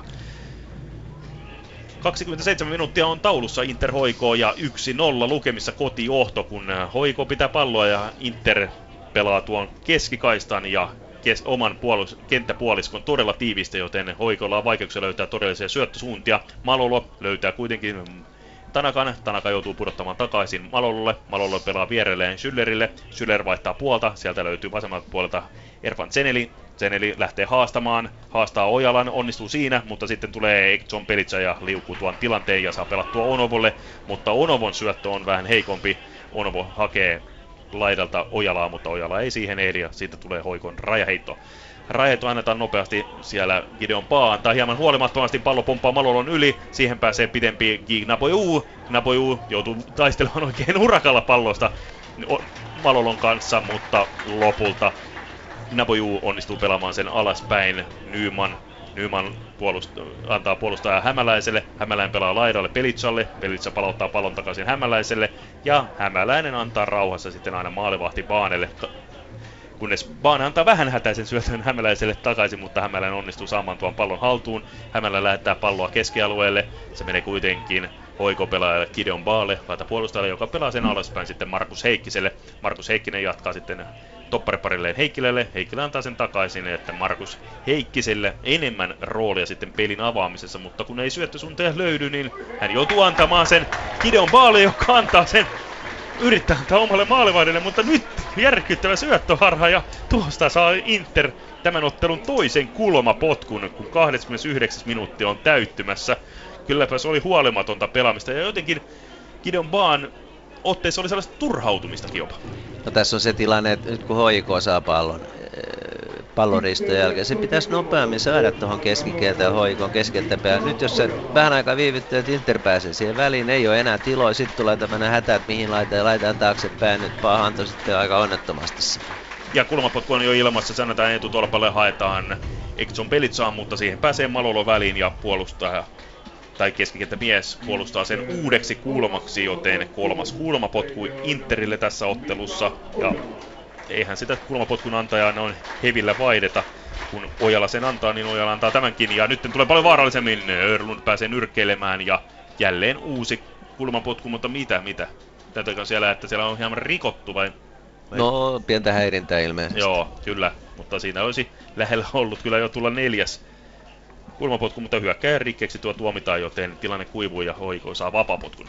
Örun pelaa sen Heikkiselle. Heikkinen katsoo kaikessa rauhassa, kun ketään ei tule prässäämään ylhäältä. Hän saa pelattua vierelleen Malololle, joka on tullut hakemaan aika alhaalta tuota palloa. Malolo pelaa toiselle puolelle, sieltä löytyy Heikkilä. Heikkilä katselee, syöttää sen keskelle Malololle. Malolo, joka on nyt tällä hetkellä toppareiden kanssa samassa linjassa. Malolo antaa takaisin Heikkilelle. Heikkilä lähtee rakentamaan ylöspäin. Löytyykö syöttösuntia? Kyllä löytyy pelataan Tanakalle, Tanaka pudottaa siellä Lammelle, Lampe yrittää hakema, hakea Havenaaria, ei kuitenkaan siinä onnistu ja Inter pääsee palloon, mutta Inter tyytyy vain purkamaan tuon tilanteen aina tuonne hoikon maalivahti Daniel Örlundille saakka. Örlund pelaa Heikkiselle. Heikkinen löytää keskeltä Schüllerin. Schülleriä hieman pressätään ja lopulta harhasyöttö tuleekinkaan. Kairinen sen ottaa, harhauttaa Schüllerin ja pelaa hyvän syötön Ojalalle. Ojalalle puolittain läpi ja tulossa tulee oikealta lajalta. Ojala keskittää, kun olisi voinut laukoa ja tuo keskitys sitten menee harakoille.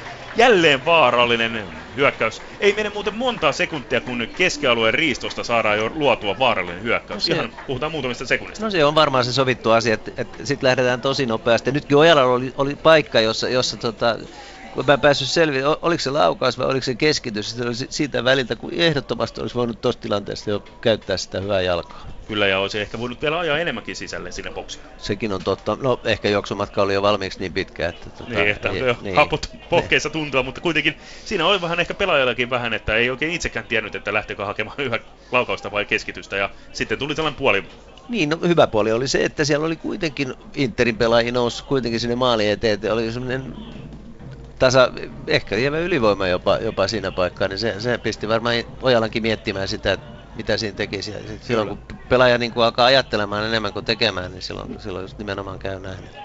Sitten on Hoikoin vuoro hyökätä, sieltä tulee Schüllerin laukaus 30 metristä, se menee metrin puolitoista yli maalin. Hoikokin on nyt saanut laukauksia aikaan ja laukausmäärät ovat kaventuneet nyt 4-3 Interille, mutta huippumaalipaikkoihin Hoiko ei ole tässä ottelussa vielä ensimmäisen reilun puolen tunnin aikana päässyt. Ei edes puolittaisiin maalipaikkoihin. Että kyllä tuo Interin puolustus on pitänyt, pitänyt Hoikon kaukana maalipaikoista.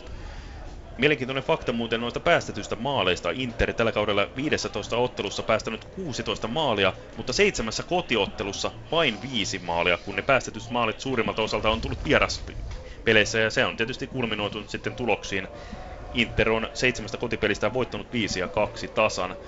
Hoikollakin hyvät saldot ennen kaikkea kotipeleistään. Kymmenestä kotipelistä kahdeksan voittoa, kaksi tasapeliä. Kun vieraissa joukkue on ollut aika tasapeli herkkä, seitsemästä pelistään neljä tasan, yksi tappio, se tuli kupsille vierassa ja kaksi voittoa vieraskentiltä. Interin on vauhtoa hyvä hyökkäys, mutta Ekson Pelitsa rikkoo siinä tilanteessa ja tilanne kuivuu kasaan. Hoiko saa vapaa potkun. Markus Heikkinen. Markus Heikkinen pelaa Malololle. Malolo pyörittää pallon takaisin Heikkiselle. Heikkinen löytää Syllerin. Syller ei kuitenkaan pääse kääntymään pallon kanssa, vaan palauttaa sen takaisin Heikkiselle. Heikkinen kaikessa rauhassa omalla alueellaan löytää keskiympyrän tuntumasta Malolon. Malolo pyrkii löytämään Havenaaria, mutta syöttö on sen verran epätarkkaa, että Inter puolustus pääsee tuohon väliin. Lopulta Kairin ottaa pallon. Kairinen kuljettaa keskialueella. Pelaa sen lopulta Solomon Dual, mutta Dual vähän heikko haltuunotto. Niin, no nyt on hoikolla avautuu nyt ensimmäisen kerran oikeastaan sen nopea vastahyökkäyksen paikka ja, ja se käynnistikin sen nopean vastahyökkäyksen huono syöttö, siihen kaikki kuittu. Niin, syöttö, syöttösuunnat ovat niin lukittu, tällä hetkellä tukittuina, että ei oikein löydy sellaisia ratkaisupaikkoja ja koloja, että ehkä hoikokin hyökkäin pitäisi ehkä enemmän pallottoman liikkeellä tehdä sitä tilaa. No nimenomaan, ja Havenarhan ei kauheasti liiku tuolla. Kyllä aika, aika stabiilisti Näin. on paikallaan, kun Hoiko edelleen pitää palloa. Tällä hetkellä Malolo pelaa sen vasempaan laitaan, sieltä löytyy Zeneli. Zeneli pyrkii löytämään Baata. Hän saa, Baa antaakin hienon, hienon kantapääsyötön takaisin, mutta siihen pääsee Inter puolustus hetkellisesti läpi väliin ja lopulta Atomu Tanaka pääsee palloon ja laukaus parista kympistä ja leijailee kuitenkin vasemmalta ohi maalin. Pelattu 34 minuuttia Inter hoiko 1-0 lukemat voidaanko näitä lukemia pitää, jos ajatellaan ennen otteluun, ennen ottelun asetelmia, niin ovatko nämä yllättävät lukemat? Ei. Ajatellaan just nimenomaan lähtökohta se, että Inter on pelannut vahvasti kotonaan, vahvasti varsinkin avausjaksot, niin tämä on ihan täysin samanlainen avausjakso. Inter on, on, on pystynyt tässä niin kuin ahdistamaan hoikoon, laittamaan hoikoon todella tiukoille, ja ja oma pää on ollut niin tiivistä hoikoa, ei ole yksinkertaisesti, siellä ei ollut tilaa. Eli mitä HIK tässä tilanteessa pitäisi tehdä, niin jostain saada siihen pelaamiseen enemmän nopeutta.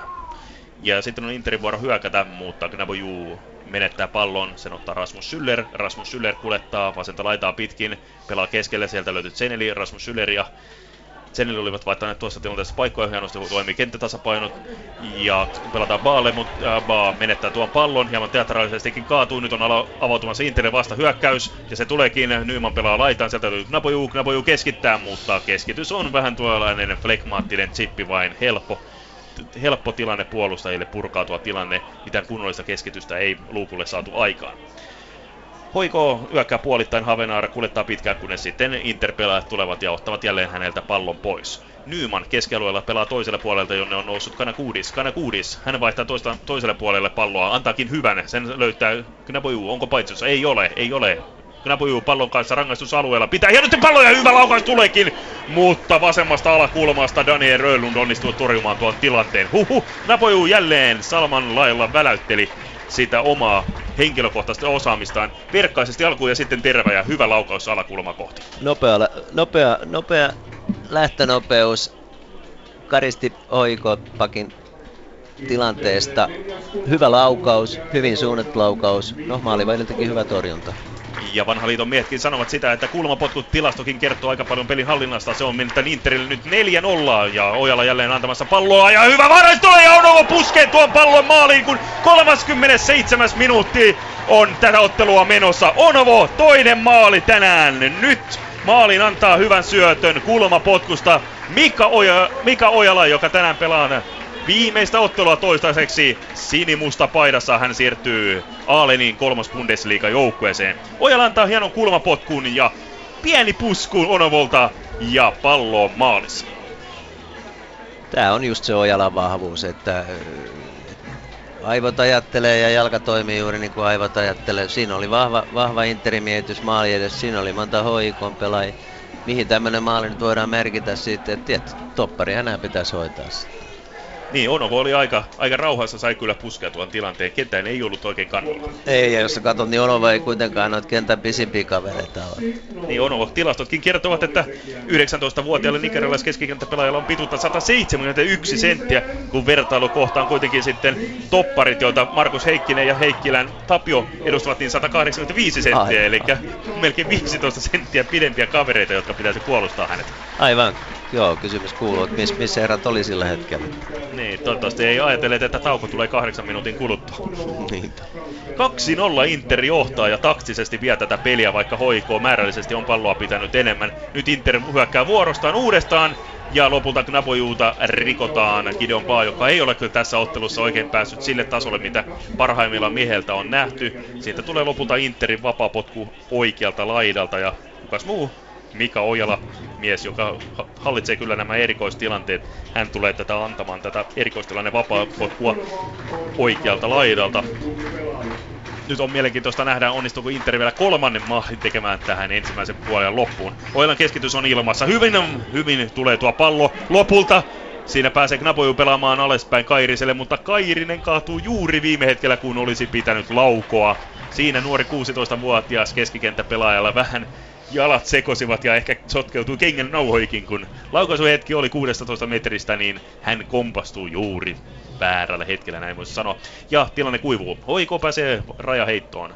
Veli Lampi pitää palloa oikealla lailla, pelaa alaspäin Heikkilälle. Heikkilä löytää Malolon. Malolo antaa nopeasti sen toiselle puolelle. Sieltä löytyy Heikkinen ja Heikkinen antaa Baalle. Baa jatkaa eteenpäin. Sieltä löytyy Zeneli. Keskialueen yli mennään. Zeneli. Zeneli pitää palloa yrittää löytää eteenpäin, pelaa kuitenkin jalkapohjan syötöllä takaisin Baalle. Baa yrittää löytää keskeltä Havenaaria. Havenaar ei voita palloa Juuso Hämäläiseltä ja Hämäläinen saa pelattua sitä eteenpäin ja lopulta Inter pääsee pelaamaan. Ja nyt on jälleen hyvä vaarallinen vastahyökkäys. Nyt on yksi yksi tilanne, mutta ehtikö Napoju tuohon? Ei ehdi. Tapio Heikkilä on sen verran nopeampi tuossa tilanteessa ja onnistuu selvittämään tilanteen.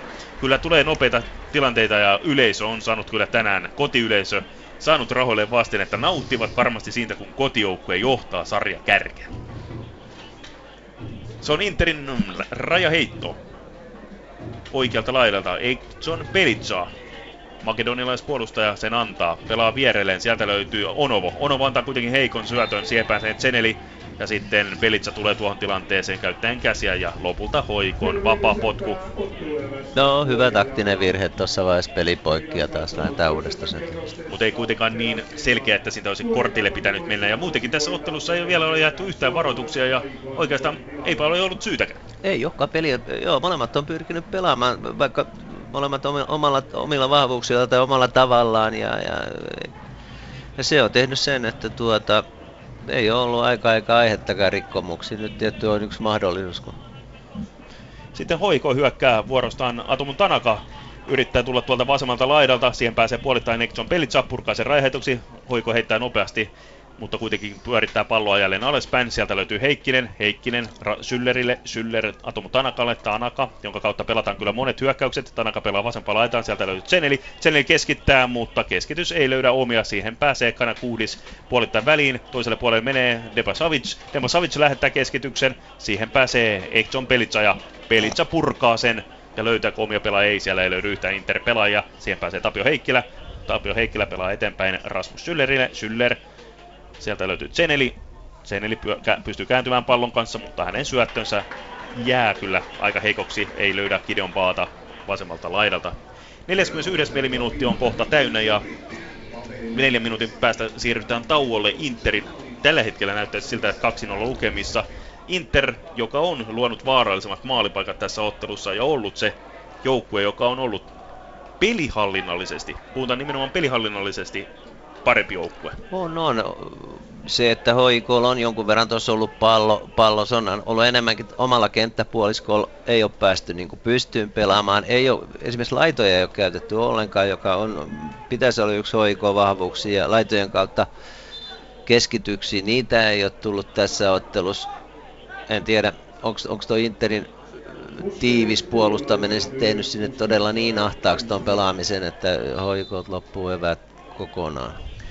Tänään kahden kokeneen maalivahdin taisto, mutta myös keskikentälle löytyy mielenkiintoinen taistelupari, niin sanottu match-up. Sieltä löytyy 16-vuotias Kaan Kairinen Interistä ja hoikoista 18-vuotias Opet Malolo. Kumpi siinä on niskan päällä, kun kuitenkin joukkue pelaajat pelaavat ikään kuin toisiaan vastaan? No kuten pelikin, niin Interi Kairinen on tällä hetkellä niin tota, on edellä. Että on aika näkymättömässä ollut tämä hoiko Maulo. Ei ole tullut tilanteita, mutta just kun näin sanotaan, niin tulee hoikolla mahdollisuus. No, ei edes puolittainen maalipaikka. Hyvä laukaus, ohi maalin. Juu, se on aika tyypillistä ollut tänään. Magnus Painilla on ehkä yksi, kaksi torjuntaa ja niissäkään ei mitään suurta venymistä eikä vaarallisuutta.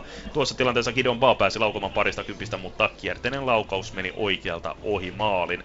Sen eli kuitenkin ihan hyvä pudotus. Maali potkuu. Magnus Paane kokeneen miehen elkein pitää palloa hallussa kaikessa rauhassa, lähettää sen kuitenkin nyt keskialueelle, tavoitteena löytää Knaboju, Knaboju saa pudotettua Onovolle, Onovo löytää toiselta puolelta Ojalan, Ojala lähtee haastamaan, pitää palloa kuitenkin hienosti suojaa ja pelaa alaspäin, sieltä löytyy Pelitsa, Pelitsa pelaa keskelle Nymanille, Nyman, joka on pelannut tässä ottelussa kyllä hyvää roolia, hyvää peliä, tällainen rytmittävä ja tasapainottava keskikenttä pelaaja, pelaa lopulta Mato Kuule. Mato Kuule pelaa Petros, ää, Petros Kanakuudiselle. Kanakuudis ottaa sitten rajaheiton omalle joukkueelle. Taktisesti hieno liike. Kanakuudis heittää, sieltä löytyy Knapoju, Knapoju suojaa palloa, pelaa sen Solomon Duahille, Dua vas- no, vasemmalla lailla mennään, tuleeko keskityspaikka, ei tule, mutta Dua ottaa taktisesti hienon kulmapotkun ja se on jo Interin viides, kun Hoikolla ei vielä yhtään kulmapotkua tässä ottelussa. Joo, no kulma, kulmapotku tilasto jopa kertoo sen, kummassa päästä tätä peliä on enemmän pelattu. Ja, ja, nyt kun edellinen maali tuli erikoistilanteesta, niin Hoikon puolustuksen nyt kannattaa olla varpaillaan. Nyt oli poikkeuksen lyhyt kulmapotku. Kyllä, lyhyt pelataan Solom Dueli ja Duah sitten keskittää, mutta siihen pääsee hoikoon puolustus. Tapio Heikkilä purkaa ja se pelaa Zenelille. Zeneli joutuu vaikeuksiin kuitenkin keskialueelle. Kairinen pääsee palloon ja ei kukaan tiedä, että kuka tuohon palloon lopulta menee. Lopulta sen ottaa Erik Matukuu, Interin puolustaja, pelaa sen laitaan. Sieltä löytyy Salomon Dua. Dua keskeltä löytyy Knaboju. Knaboju lähtee harhauttamaan ja vaarallisesti on tulossa, mutta lopulta Tapio Heikkilä pääsee väliin ja saa sen verran häirittyä, ettei Knaboju tuohon palloon enää ennätä ja pallon nappaa hoikoon maalivahti Daniel Örlund. Örlund pudottaa pallon ja katselee minne lähteä hakemaan pitkää avausta. Ei oikein itsekään taida oikein olla tyytyväinen tällä hetkellä joukkueen otteisiinsa, kun tulosta ollaan Interin johto 2-0, kun pelataan jo viimeistä peliminuuttia ensimmäisellä puoliajalla. Örlund pelaa kärkeen, sieltä löydetään ensimmäistä kertaa oikein kunnolla Havenaar. Havenaar pudottaa Zenelille ja nyt on avautua paikkaa siinä Atomun takanakalle, mutta Tanaka ei osu oikein kunnolla tuohon palloon. Pallo kuitenkin edelleen hoikon hallussa hyökkäysalueella ja Rasmus Sylleri pudotaan. Syller lähtee haastamaan. Sieltä löytyy pudottaa alaspäin Malololle. Malolo ottaa Kideon Paan. Kideon Paalia, joka laukoo vaarallisesti terävästi, mutta vaihtaa omasta pelaajasta suuntaan ja menee lopulta ohi maalin. Jos ei olisi osunut palloon, niin ehkä olisi ollut vaarallinen laukaus. Oli, oli hy- joo, hyvä suunta oli laukaukselle, että olisi, olisi voinut tulla ihan mitä vaan. Laukaukset, laukaustilastokin näyttää Paltierallaan tasan tällä hetkellä molemmat sellainen puolen tusinaa laukauksia. Nyt 45 minuuttia on täyssä ja täynnä ja paras lainen tuomari Matias Kestranius ei lisäaikaa tälle ensimmäiselle puolelle anna, joten tauolla siirrytään Interin 2-0 jo, johtolukemissa. Suma hieman, Pauno, hieman tätä ensimmäistä puoliaikaa. No ensimmäinen puoliaika lähtökohtahan oli se, että Inter kotijoukkueena panosti vahvasti hyökkäyspeliin. Peli oli nopeaa, suunnanvaihto oli hyvä, peliä rytmitettiin oikein. HJK pelasi, pelasi koko aika omaa peliään, pallonhallintaan, hidasta pelaamista. Inter pääsi pallon alle, oma pää oli tiivinä, HJK ei löytänyt sieltä aukkoja. Eli numerot 2-0 on vähintäänkin ihan ansaitut. Ja sitten kertoo tilastot kulmapotkut 5-0 ja maalipaikat omien harakan varpaiden mukaan sellainen 3-4-0. Hoikolla ei ollut yhtään potentiaalista maalipaikkaa. Ei, ei. Hoiko joo, no mun merkinnössä Hoikot oli yksi, yksi, yksi vapaa potku tuolla viimeisellä kolmanneksella, että se oli ainoa, ainoa, mutta ei oikeasti mitään muuta. Näin, siirrytään tauolle Inter ottelussa ensimmäisen puolen jälkeen tilanteessa 2-0. Ylepuheen urheiluilta. Jalkapallokierros. Kiitos Kimmo ja Pauno. Vajaan vartin kuluttua palataan sitten sinne Turkuun. 2-0 siis kotijohdossa FC Inter ottelu toiselle puolelle menee. Interin molempien maalien tekijänä Vincent Onovo. Jalkapallossa muutenkin tapahtuu tänään Suomessa. Tampereella pelataan kakkosta yhden ottelun verran kakkosen eteläisessä lohkossa. Ottelu TPV Gnistan on ensimmäisen puoliajan jälkeen tilanteessa 2-1 kotijohdossa. Siellä siis Tampereen palloveikot johtaa tuota ottelua ja päivitetään myöskin Tenniksen osalta, nimittäin Lontoossa Wimbledonissa pelataan ehkä legendaarista, kaksi legendaa kohtaavat toisessa. Jarkko Nieminen siis pelaa Leighton Hewittia vastaan ja siellä ollaan erin, erissä 2-2 ja viimeinen ja ratkaiseva erä on nyt kutkuttavassa tilanteessa. Sitä on kohta pelattu jo puolitoista tuntia. Nieminen tuota erää johtaa nyt 9-8 ja Leighton Hewittin syöttövuoro on käynnissä, joten hänen pitää syöttönsä pitää, jos meinaa jatkaa turnauksessa eteenpäin. Jommalle kummallehan on siis tässä nyt kyseessä viimeinen ottelu Wimbledonissa, koska molemmat miehet ovat sanoneet, että tämän kauden jälkeen lopettelevat uransa. Joten Jarkko Niemiselle vaan tsemppiä Wimbledoniin, ei muuta kuin nyt syöttö, murto ja voitto. Ylepuheen urheiluilta. Jalkapallokierros. Se Tenniksestä ja tämä Puoliaika se mennään jälkiheen merkeissä urheiluajankohtaisuuksia. Jälkiheen raadissa ovat puimassa Tero Tiitu, Bubi Wallenius ja Juha Kanerva ja puhetta johtaa Mikko Haapanen. Viime viikolla kuultiin lopettamisuutinen. Se aihe käsitellään nyt. Jarkko Nieminen, pitkä ura. Mm. Mikä hänen merkityksensä oli suomalaiselle tennikselle ja urheilulle? Huikea kansainvälinen lähettiläs, sympaattinen, sisukas, fiksu – ja nopeasti on aika mennyt kyllä, että tuntuu, että just vasta oli vuosi 99, kun Jarkko voitti junioreiden US Openin ja, ja koko ammattilaisura oli vielä edessä. Ja ansaitsee äärimmäisen kunnioituksen kyllä, että 15 vuotta sillä tasolla on vääntänyt, niin todella, todella hieno juttu. Mm. Niin, meilläkin on aika paljon tästä urheilijapolusta puhuttu ja keskusteltu, niin ehkä tässäkin, tässäkin tapauksessa niin olennaisempaa kuin miettiä, että mitä kaikkea hän on voittanut, on ehkä miettiä sitä, että miten hän sinne maailman huipulle on aikanaan noussut ja kenen ansiosta, kenen avulla, mitä ne esteet on ollut ja niin edelleen. Niin jotta Suomesta mahdollisesti joskus löytyisi joku toinenkin tai mm. ehkä useampiakin vastaavia, jotka pystyisivät ainakin niin lähelle sa- samaan, mitä Jarkko, Jarkko nyt on pystynyt. Niin Miten hän sen teki? Aa, no kyllä, kyllähän siinä, siinä tullaan siihen, että mitä, mitä siellä Maskussa tehtiin niin kuin perheen kanssa ja sitten tietysti Turussa, jossa hänen vanhempansa piti, piti tenniskouluja ja hän pääsi niin 15-vuotiaana hyvään valmennukseen. Henkka Juhansson otti hänet Turussa, Turussa suojiinsa. Ja, ja ennen kaikkea hän oli, hänellä oli siellä niin kuin erittäin hyviä sparraajia. Hän pääsi niin kuin hyvään isoon ryhmään. Jar, Jarkko oli jo silloin 90-luvun lopulla niin hyvä, että häntä himoittiin muuallekin. Helsinkiläiset tennisseurat, akatemiat halusi, halusi hänet niin tänne, pelastaa hänet pois Turusta, jossa ei osata, osata kuitenkaan tuota, tehdä hänestä huippupelaajaa, mutta hän piti päänsä, perhe piti päänsä, hän pysyi siellä, sai hyvää sparrausta, äh, kehittyi ikään kuin rauhassa, ei tarvinnut yksinäisenä teininä muuttaa vieraaseen kaupunkiin vähän niin kuin ehkä arvotuksellisiin olo- oloihin.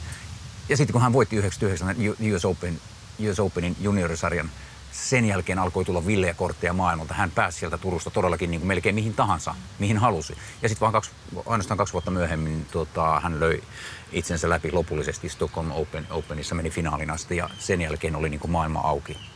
Ja sitten vielä, vielä niin kuin seuraava steppi, mikä, me, mikä vei hänet lähelle sitä top 10. Hän vaihtoi sitten valmentajaa 2003. Henkka Johansson jäi sivuun, tuli ruotsalainen Fide Rosengren, Kyllä. joka löi niin kuin vielä armottomamman vaihteen päälle vuosi kamalaa rääkkiä, ää, tosi julmaakin harjoittelua, joka ei näkynyt heti, mutta joka sitten vuoden parin viiveellä vei hänet sinne top kol, äh, siellä 13 ja niin. Oaklandin ATP-voittaja ja niin edelleen. Kyllä, siis niin kuin järkeviä liikkeitä eri vaiheissa uraa. Ja lajin luonne on semmoinen, että niitä hyviä ranking-sijoituksia ei vaan saavuteta yksittäisellä hyvällä suorituksella oikeasti. Että se on, täytyy olla 40, melkein 50 viikkoa vuodesta todella konsistentti. Joo. Ja täytyy muistaa se, että miten paljon matkustelua vaatii, suunnittelua, kaikki sen, niin toisaalta ymmärtää myös nyt sitten, kun Jarkko Siihen on... tämä lopettaminen liittyykin juuri paljon näin, ymmärtääkseni. Hän rakastaa edelleen pelaamista, haluaa tehdä sitä ja mm. hän, hän, eihän hän lopeta. Hän, hän, hän on ilmoittanut, että hän pelaa jatkossa, no. edustaa Suomea tarvittaessa Davis Cupissa. Hän on kyllästynyt olemaan matka, matkoilla 200-250 päivää mm. vuorokaudessa. Niin ja sehän se tärkeä asia tässä yhteydessä on nyt se, koska ne on ilmoittanut lopettavansa huippupelaamisen. Mitä Suomen tenniksessä on tapahtunut tänä aikana, kuinka tätä asiaa voidaan nyt hyödyntää ajatellen tulevaisuutta, koska Jarkon ura on siis paketissa. Siinä aikana on jo pitänyt tehdä jotakin, jota me emme ilmeisesti tiedä, hyödyntää sitä tietämystä, mitä Jarkko tekee itse jatkossa, tuleeko hänestä valmentaja tai jonkinlainen mentori nuorille – ja miten tennisväki pystyy hoitamaan sen, että se ei jäänyt nyt sitten tähän ja sitten odotamme 30 vuotta tai 40 vuotta seuraavaa Jarkko Niemistä. Hänellä, se, sehän, sehän on nyt se tärkein, koska hän, hänen uransa on päätöksessä. Hän on jossain määrin jo mukana. Hänellä on oma nimeä kantava akatemia ja äh, on ollut mutta tie, et, tiettyjä riitoja liiton kanssa, äh, tai oli alkuvaiheessa, mutta ymmärtääkseni nyt niin kuin pahimmat karikot on, on sovittu mm. ja nyt, nyt olla oikeasti niin kuin puhaltamassa yhteen hiileen. Joo. Ja, ja, ja hänen kontaktejaan pitää myöskin pystyä hyödyntämään sillä tavoin, koska ilmeisesti Ruotsissa löytyy aika paljon tennisvalmennusoppia, joka kelpaa todella maailman huipuilla asti. Nyt on viimeksi ehkutettu Roger Nurmania pätevänä, hyvänä valmentajana. Ja Jarkon kontaktit ovat varmaan sillä tasolla, että hän pystyy näitäkin ihmisiä houkuttelemaan mukaan viemään Suomen tennistä eteenpäin. Se on seuraava projekti, että se tosiaan jää täksi 15 vuoden uraksi ja sitten katsotaan taas jonnekin harmaaseen alueeseen ja ollaan siellä 468 ja, ja 563. Mitä tulee tähän kesään ja tähän vuoteen, niin tähän on loistava tilanne, että Jarkko ilmoittaa lopettamisesta, kun pelejä on vielä jäljellä. Että jos vielä ei ole tajunnut niin. nauttia Jarko edesottamuksista ja persoonasta niin ja, ja arvostaa urheilijaa, niin nythän heti tänään iltapäivällä itse asiassa Leitto Jyvittiin vastaan, joka muuten myös lopettaa tässä, Joo. tässä lähiaikoina. Niin siellä on siis Wimbledonissa niin katsokaa. hehän, ovat ikä, ikä, ikätovereita, samanikäisiä ja tosiaan Hewitt on ilmoittanut, että hän lopettaa tammikuussa Australian, siis kotimaansa avo, avointen jälkeen. Mm-hmm. Jarkko, Jarkko lopettaa mm, syksyllä Stockholm Openissa, joka on, on se hänen kotikisansa. Että, niin. Niin, niin sitten Federeriä vastaan niin, ilmeisesti pelaisi päätösottelu. Ainakin se on, ah, niin, se, se on sitten näytösottelu, nä, se on näytösottelu, mutta siis tota, Tukholman avoimet on hänen viimeinen varsinainen ATP-kisansa. Mm. Mm. Ja si- niin, niin et, et, sit, mä oon toisaalta miettinyt myös sitä, että mikä Jarkolta jäi uupumaan, että ei ihan päässyt sinne top 10. Täältä on näiltä tuoleilta tosi helppo huudella kaikenlaista, mutta ehkä se oli just se, että ei semmoista todellista syömähammasta ollut siinä hänen omassa pelissä. Esimerkiksi ykkössyötte ei ollut kovin hyvä ja, ja sitten ne on vaan tiukkoja peliä, pienten marginaalin pelejä, niin olisi ehkä jossain paikassa sitten ne niin ratkaisevat pisteet. Hän, hän itse sanoi, että äh, siis tota, kämmenen pysäytyslyönti, että hän ei mm. sitä koskaan niin mm. oikeastaan ehtinyt opettelemaan niin. tai harjo, harjoittelemaan, että se on antanut hänen, hänen niin kuin, niin. Vali, valikoimaansa niin kuin ihan, mm. ihan Sit, uuden, mut, uuden aseen. Mutta vielä yksi olennainen pointti urheilussa on se, että mitä ikinä sä teet, niin sä teet kaiken tullaksesi jossain niin hyväksi kuin voit. Niin, juuri. Ja käännät kaikki mahdolliset kivet. Ja mä sanoin, että väitän kovasti, että Jarkko on kyllä sen tehnyt ja, ja tyytyväisenä sitten, kun pistää uran pakettiin, niin ja tässä tullaan, tässä tullaan myös ää, niin kuin lihashuoltoon, ravintoon, nukkumiseen, mm. kaikkeen, kaikkeen oheistoimintaan. Ei vaan siihen, miten sä pelaat, vaan miten sä elät mm. mm. ja voit hyvin. Ei, mitä mahtaa tapahtua tennispallolle, kun sitä lyö? Tiesit, että kun pesäpalloa lyö, niin sitä ei kovin monta kertaa tarvitse lyödä, että se on pelikelvoton. Niin, aika, moni tietää, että tennispallot vaihdetaan suht nopeasti pelin aikanakin use, useampaan kertaan, mutta äh, ne, jotka on koulussa pelannut pesäpalloa, voisi ajatella, että sehän kestää semmoinen kauhean mukkura, että sehän kestää varmaan 5 vuotta tai 15 vuotta, mutta mm. kun ihan huippupelaajat on asialla miehissä tai naisissa, naisissakin, niin pesäpallon käyttöikä on hyvin lyhyt. Eli se on, se on yksi peli tai yksi kunnon treeni. Ja pallot on tosi kalliita, siis mark- markkina on pieni, siinä on vähän monopoliasema, niin tämä on seuroille Suomessa ää, ihan oikea iso taloudellinen kysymys, koska siis yksi pallo maksaa 30-40 euroa ja ja niitä, niitä menee tosi paljon. Jopa, ju, jopa junut, junut saa aika nopeasti hakattua, hakattua vaikka niillä, niillä se kestää vähän Miksi tämän aiheen nosti... Viisas valmistaja. Miksi, miksi nosti tämän aiheen esiin, niin pesäpalloperhe oli koos, koolla Hyvinkäällä. Se pelattiin itä-länsiottelut olivat koolla Hyvinkäällä, koska Porin kaupunki päätti tässä äh, viime metreillä, että he eivät pistäkään äh, rahaa infrastruktuuria kentän, kentän kunnostöihin, niin Hyvinkää sai ikään kuin tota, itäläinen uudelleen. Siellä pelattiin pari-kolme vuotta sitten, mutta nyt ne sai niin kuin, äh, kun toinen, toinen paikka luopui. Ja tota, he, heillä oli organisaatio valmiina, heillä on lo, lo, Pihkalan kenttä, kenttä on tota, yksi Suomen parhaita a, a, laaja tota, alue, jossa pystyy lyömään läpi. Pelaajat tykkää, yleisöä kertyy, niin kuin nähtiin tietenkin naisten peli keräs, keräs hyvin, niin tota, sehän, sehän oli lajille jonkinlainen loppuvoitto. Niin, voi sanoa, että lajilla tuntuu menevän kuitenkin ihan hyvin. Ja yleisöä riitti, pelit oli tiukkoja, länsi voitti, mutta molemmissa mentiin supervuoropariin aikuisissa ja, ja täytyy muistaa, että, että pesäpalloilijalle se on se maajoukkojen valinta.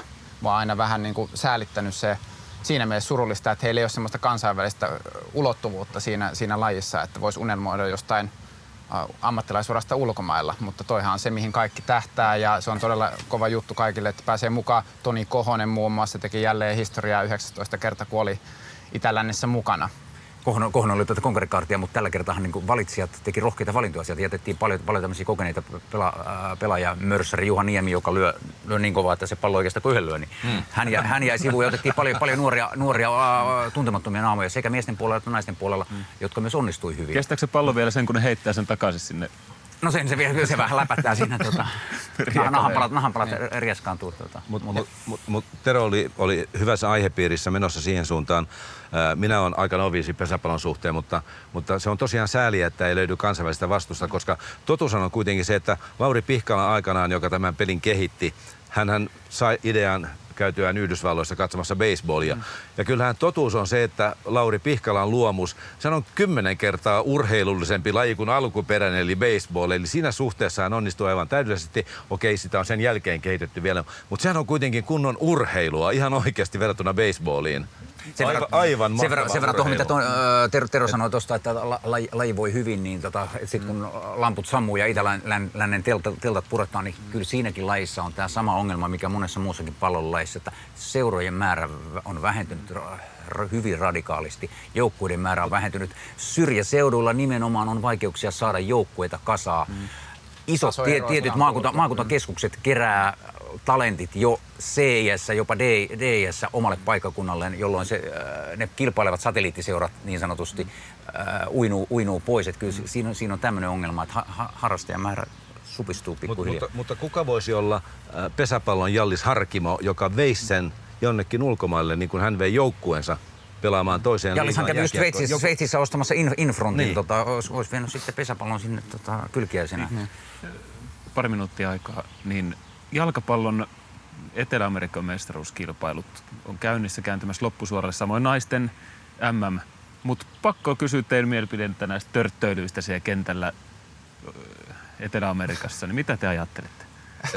Koskee onneksi vain miesten jalkapalloa, koska katsokaa mieluummin naisten jalkapallon MM-kisoja. Siellä ei törttöillä kentällä, siellä ei protestoida tuomioita, siellä pelataan jalkapalloa ja todella hyvää jalkapalloa. Miehet on valitettavasti menneet jalkapallon suhteen ihan väärille raiteille. Siellä huomio keskittyy ihan epäolennaisiin.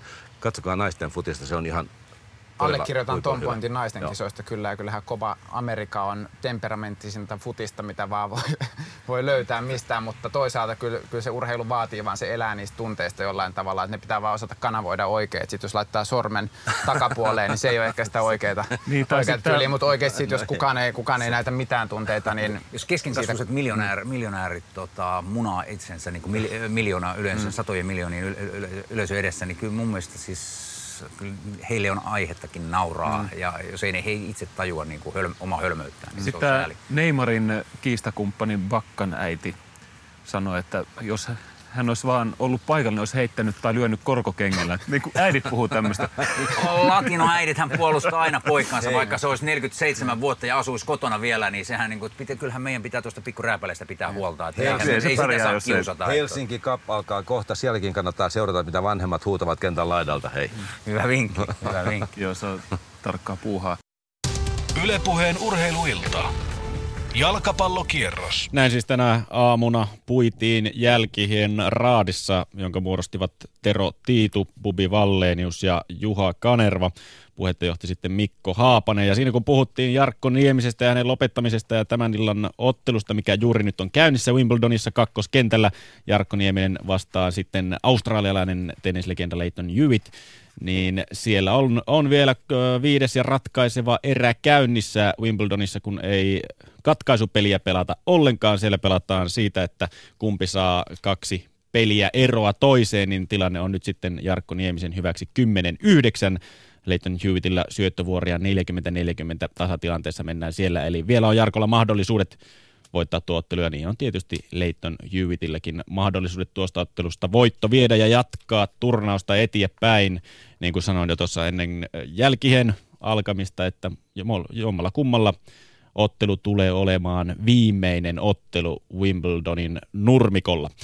Mutta nurmikolta Wimbledonista, siitä ei sen enempää. Tietenkin tulospalvelua jatketaan sitten ottelun jälkeen, kun tämän illan ainoa veikkausligan ottelu FC Interin ja HJK on välillä on loppunut. Toinen puoliaika on aivan tuota pikaa alkamassa tilanteessa siis 2-0 FC Interin kotijohdossa molempien maalien tekijänä Vincent Onovo.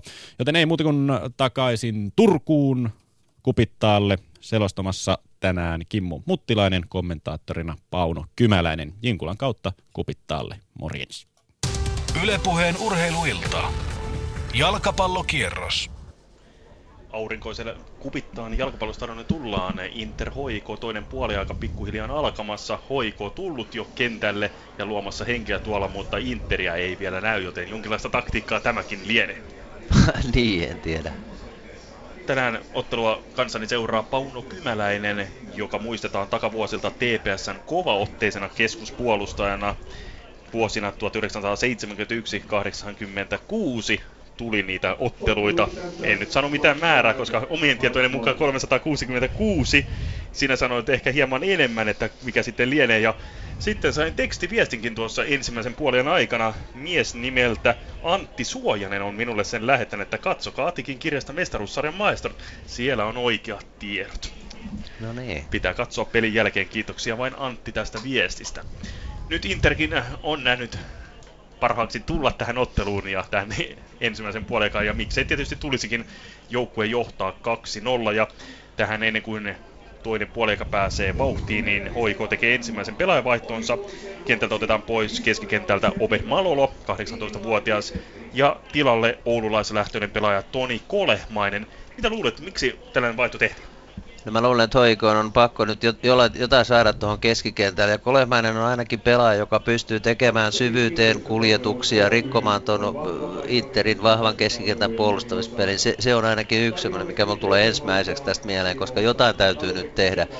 Ja äh, Maulo oli melko näkymätön, pelasi hyvin varovasti tuosta. Kolehmainen on mies, joka ottaa riskejä ja, ja on hyvä jalalla, on hyvä syöttäjä. Sitä kautta varmasti Hoiko koittaa saada peli haltuun. Jonkinlainen maalinteko uhkakin ja hänet muistetaan kolmelta kaudelta TPSstä ja parhaimmalla kaudella teki jopa viisi maalia.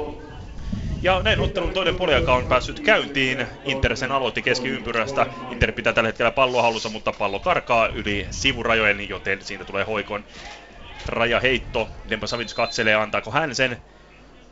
Palloa kuitenkin joudutaan palauttamaan kymmenkunta metriä taaksepäin. Hieman hoiko yrittää varastaa tästä raiheitosta. Ja kuten niin tavallisesti kävellään melkein pallo kädessä jälleen saman kohtaan, mistä sanottiin, että ei saa heittää, mutta silti heitto siitä lähti. Hoiko laittaa pallon peliin, Veli Lampi, sitten pelataan alaspäin, sieltä löytyy Tapio Heikkilä. Tapio Heikkilä yrittää keskeltä löytää juuri vaihdosta tullutta Toni Kolmasta. Hän kuitenkin menettää pallon ja siitä on avautua jälleen Interille vaaralle vastahyökkäys. Onovo, Onovo pelaa tuonne oikeaan laitaan, josta löytyy Mika Ojala, mutta hän ei saa kunnolla palloa haltuun ennen kuin pallo menee sitten sivuraista yli. Gideon Paa heittää nopeasti rajaheiton, sieltä löytyy Rasmus Syller. Rasmus Syller pelaa Kolehmaiselle, Kolehmainen toisella puolella Tapio Heikkilälle. Heikkilä kaikessa rauhassa katselee jälleen kerran Inter jatkaa samalla tyylillä, mutta mennään hieman tilastoihin.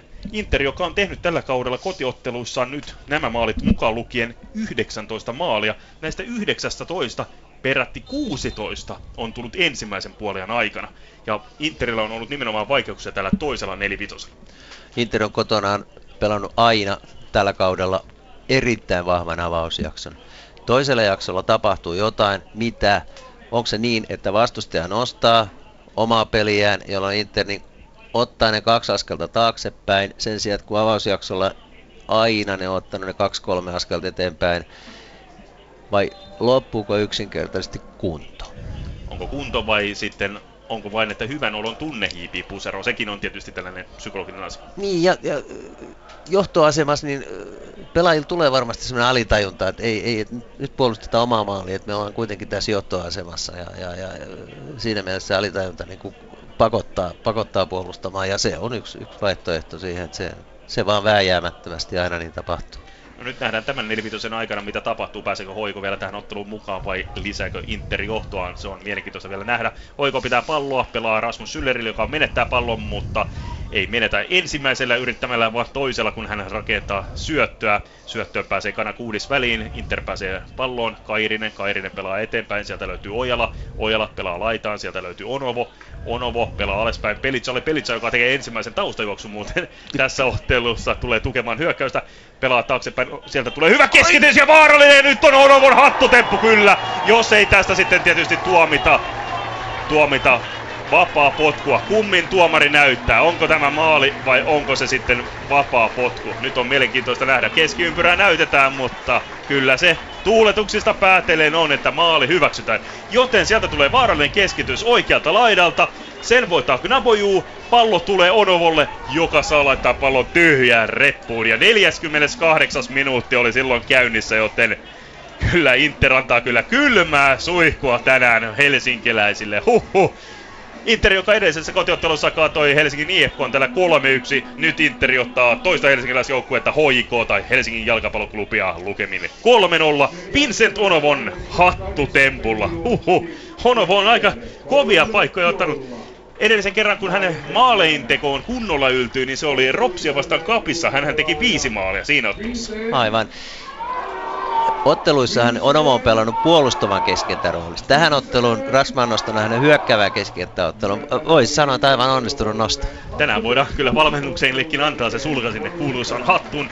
Nyt on kyllä hoikoilla Kivinen silta kivuttavana ja Kivinen tie kuljettavana, että pääsisi jollain tavalla tähän otteluun mukana. Aikahan tosissaan on vielä 41 minuuttia, siitä riittää ja vielä lisää päälle. Mutta mistä löytyä lääkkeitä murtaa tuo Interin tiivis pakka, kun ensimmäisellä puolella joukkueella ei ollut ainuttakaan varten otettavaa maalipaikkaa. Nyt kuitenkin hoikoo hyökkää oikealta laidalta, sieltä tulee Lampi, joka puottaa kuitenkin alaspäin Heikkilälle. Heikkilä pelaa keskeltä Syllerille, Syller pudottaa jälleen kerran alaspäin. Markus Heikkiselle, Heikkinen löytää Kolehmaisen, Kolehmainen pelaa Heikkilälle, Heikkilä laitaa Lammelle, mutta Lampi ei saa tuota palloa kunnolla haltuun ennen kuin se menee yli rajojen. Näin jälleen kerran tuo Interin tiivis pakka osoittaa toimimuutensa. Pelitila ja aika otetaan yksinkertaisesti pois. Niin, aivan. Avausjakson taistelupari oli, oli Maolo ja Kairinen ja toisen jakson taistelupari on, on, on kokenut Kolehmainen vastaan Kairinen. Saa nähdä, kuin tässä nyt käy. Että. Niin ja aika monesti pelithän ratkoistaan juuri tuolla keskialueella, että kumpi on ottelussa keskialueen valtias ja hallitsija, niin se vie kyllä ottelun niminsä. Kyllä. Hoiko näennäisesti on pitänyt palloa enemmän hallussaan kuitenkin tässä ottelussa kuin äh, virkaveli Inter, mutta kuitenkin Inter on sen taktisesti heille suonut, varsinkin kun pallon liikuttelu on tapahtunut Hoikon omalla kenttäpuoliskollaan. Nyt Hoikon täytyy terävöittää kyllä otetta selvästi, kun joukkue on kolmen maalin takaa jo asemassa. Raja Heittosen antaa Heikkilä nopeasti toiselle puolelle Heikkiselle. Heikkinen katselee, katselee rauhassa, kelle antaa, pelaa kuitenkin laitaa Baalle. Baa lähtee nousemaan, löytyy Kolehmainen keskiympyrän tuntumasta, Kolehmainen puottaa Syllelille, Inter yrittää siinä jo ensimmäistä riistoa, mutta ei kuitenkaan siinä onnistu, nyt tulee Sylleliltä kohtuullinen yritys tuonne laittaa, mutta syöttö jää taakse, eikä Dempa Savic siihen saa, ja nyt viittoillaan, toinen haluaisi juoksua, ja toinen sanoi, että hän olisi mieluummin antanut jalkaan. Pieniä näkemyseroja. Niin, tästä avausjakson perusteella voisi sanoa, että se mikä HIK vahvuus on ollut, se on laitojen kautta perään Savitsen, eli molemmat on ollut tänään melko vaisuja, ei ole tullut laidalta yhtään keskitystä. Miten tämä toinen jakso aika näyttää? Niin, Havenaaria ei oikein löydetty ja Havenaar oli pallossa oikeastaan vain yhden kerran. Yhdessä target-tilanteessa. Hoiko pitää edelleen palloa omalla kenttäpuoliskollaan. Gideon Paali pelataan laitaan. Gideon Paa lähtee hieman haastamaan. Katselee kelle syöttää, löytää keskeltä Kolehmaisen. Kolehmainen lähtee hakemaan linjan taakse syöttöä. Kierteinen syöttö, mutta siihen Pelitsa kurottaa jalkansa väliin ja onnistuu katkomaan tuon tilanteen. Pelaa Nymanille, Nyman pelaa laitaan, pelaa seinät Ojalan kanssa, Ojala pelaa takaisin Nymanille, kunnes Nyman jättää jälleen uudemman kerran Ojalalle. Ojala vaihtaa puolta, sieltä löytyy Kanakuudis, Kanakuudis pelaa keskelle. Knapujulle, jolla on kyllä terävä kääntö tuossa, mutta siihen halpaan ei mene. Rasmus Syller vaan riistää häneltä pallon. Syller pelaa taka- pallon laitaan, sieltä löytyy Demba Savic, ja lopulta Demba Savic rikotaan Erik Matokuun toimesta. Tuleeko siinä ottelun ensimmäinen kortti? No ei sentään, ja rikkoja kyllä Vincent Onovo, ei Matokuun korjaus siitä. Hoiko pelaa nopeasti vapaa potkun, pelataan oikeaan laitaan, sieltä löytyy lopulta Atomu Tanaka ja Atomu Tanakan kosketukset ovat sen verran kovia, että siihen Knapoju pääsee helposti ja koko Interkin. Inter lähtee karjasta hakemaan Salomon Duota nopeasti, nyt pelin on tullut hieman tempoakin lisää, nyt on Ojalla hyvässä riistoyrityksessä, mutta ei kuitenkaan pääse palloon, Baa suojaa niin hyvin, että saa pidettyä pallon hallussaan. Pa pelaa sitten sinne vasempaan laitaan, jossa Zeneli Zeneli katsoo, kenen keskittää toiselle puolelle, hän yrittää puolen vaihtoa, lopulta pallo tuleekin Deba Savicille, Deba Savic saa aiheutettua joukkueelle ja hankittua joukkueelle ottelussa ensimmäisen kulmapotkun, kun pallo kimpoaa lopulta Petros Kanakudisin jalan kautta yli päädyn. Kuka tulee antamaan kulmaa, se tulee antamaan Erfan Zeneli, joka tunnetaan Mika Ojalan lailla hyvistä erikoistilanteistaan. Zeneli on antanut paljon maalisyöttöjä tälläkin kaudella ja monet niistä juurikin näistä erikoistilanteista niin vapareista kuin kulmapotkuista. Zeneli nostaa kätensä ylös, kulmapotku on ilmassa, hyvin tulee tulee boksiin ja sieltä tulee Rasmus Schüllerin pusku noin, korjaan se on Tapio Heikkilä, Heikkilän pusku noin 10 metristä, mutta se menee ohi maalin. Siinä oli ehkä ensimmäinen sellainen varten otettava maalipaikka hoikolla.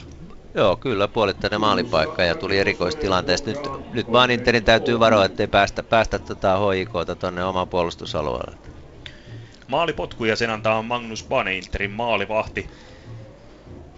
Ja vapapot, ja maalipotku on jo ilmassa, pelataan laitaan, sieltä löytyy Solomon Dua, Dua, ei korjaan, se on Knapoju. Nyt menee kyllä nämä miehet sekaisin, kun ne vaihtavat ovelasti paikkojaan tuolla, että tuossakin oli Knapoju hienosti hakeutunut laitaan, kun normaalista hän pelaa ihan tuolla kärjessä keskialueen taistelua. Kairinen, Kairinen voittaa tuon pallon, pyrkii löytämään toiselta puolelta Solomon Duahia, mutta syöttö karkaa ja menee yli rajojen. Hoiko pääsee vapa- rajaheittoon. Lampi. Lampi pelaa Heikkilälle. Heikkilä pyörittää palloa eteenpäin. Sieltä löytyy topparipari Markus Heikkinen, joka pelaa Gideon Baalle. Baa.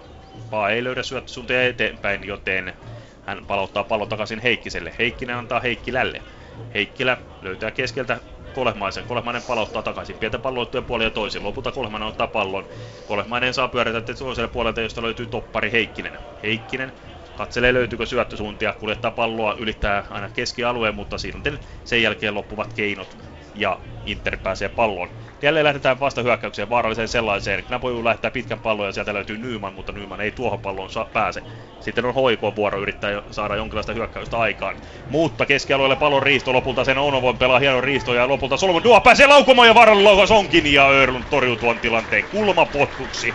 Hyvä, hyvä jälleen vastahyökkäyksestä rakentunut tilanne, kuten niin moni Interin tällä kaudella ja nimenomaan tässä ottelussa syntynyt tilanne. Joo, Inter on nyt vahva kaksinkappalus. Se voittaa ja pallonriston jälkeen reagoi nopeasti, jolloin tulee juuri näitä tilanteita. Nyt vaan sääli, että laukauspaikka tuli Duari, joka ei ole kovin tunnettu laukauksistaan, mutta... Mutta edellisessä ottelussa täällä kotikentällä, niin hän oli hyvässä tikissä, teki maalin ja hänen laukauksen paluupalosta syntyi yksi maali. Kyllä, ja nytkin se mahdollisuus tietenkin oli. Kyllä, ja nyt on Ojalan kulmapotku, se on kuudes kaikkiaan Interillä tässä ottelussa, mutta siihen pääsee hoikon puolustusväliin ja pallo purkautuu aina tuonne keskialueelle ja lopulta Kanakuudis pelaa sen aina omalle maalivahdilleen Bana Baanen Mar- Magnukselle ja Magnus Baane avaa pitkällä. Toiselta puolelta löytyy omia pelaajia, mutta siitä ei näytä tulevan mitään vaarallista, kun hoikon puolustus pääsee katkomaan lopulta. Tapio Heikkilä vähän ylimitottaa tuon purkunsa ja se menee ihan sivusta yli. Exxon Pelitsa rajaheitossa pallon kanssa katselee kaikessa rauhassa. Kyllä aika kulkee nyt vahvasti Interille, kun taulussa on muhkeat 3-0 lukemat, kun pelikellossa kohta 56 minuuttia täynnä. Rajaheitosta Hoiko kuitenkin pääsee lopulta palloon riiston jälkeen. Riistoja, joita keskialueella on tullut puoli ja toisin molemmille, mutta Inter vain niissä riistoissa on ollut jo niiden riistojen jälkeisissä tilanteissa paljon vaarallisempi. Zeninin syöttö ei tavoita laidalta vaata, kun siihen Pelitsa liukuu ja liukutaklauksella purkaa pallon yli rajoinen. Zeneli, Zeneli pelaa keskelle Syllerille, Syller palauttaa pallon takaisin Zenelille, Zeneli kaikessa rauhassa pelaa vierelleen, sieltä löytyy Baa, Baa löytää Tanakan samalta laidalta, onko paitsi ei ole, avustava erotuomarin mielestä ainakaan, ja jälleen kerran Tanaka kaatuu pallon kanssa. Ehkä hän yrittää kalastaa rangaistuspotkua, mutta siihen halpaan tämän ottelun erotuomari Matias Kestraanus ei mene, joten pallo karkaa päädystä yli ja lopulta tuomiona on maalipotku Interille.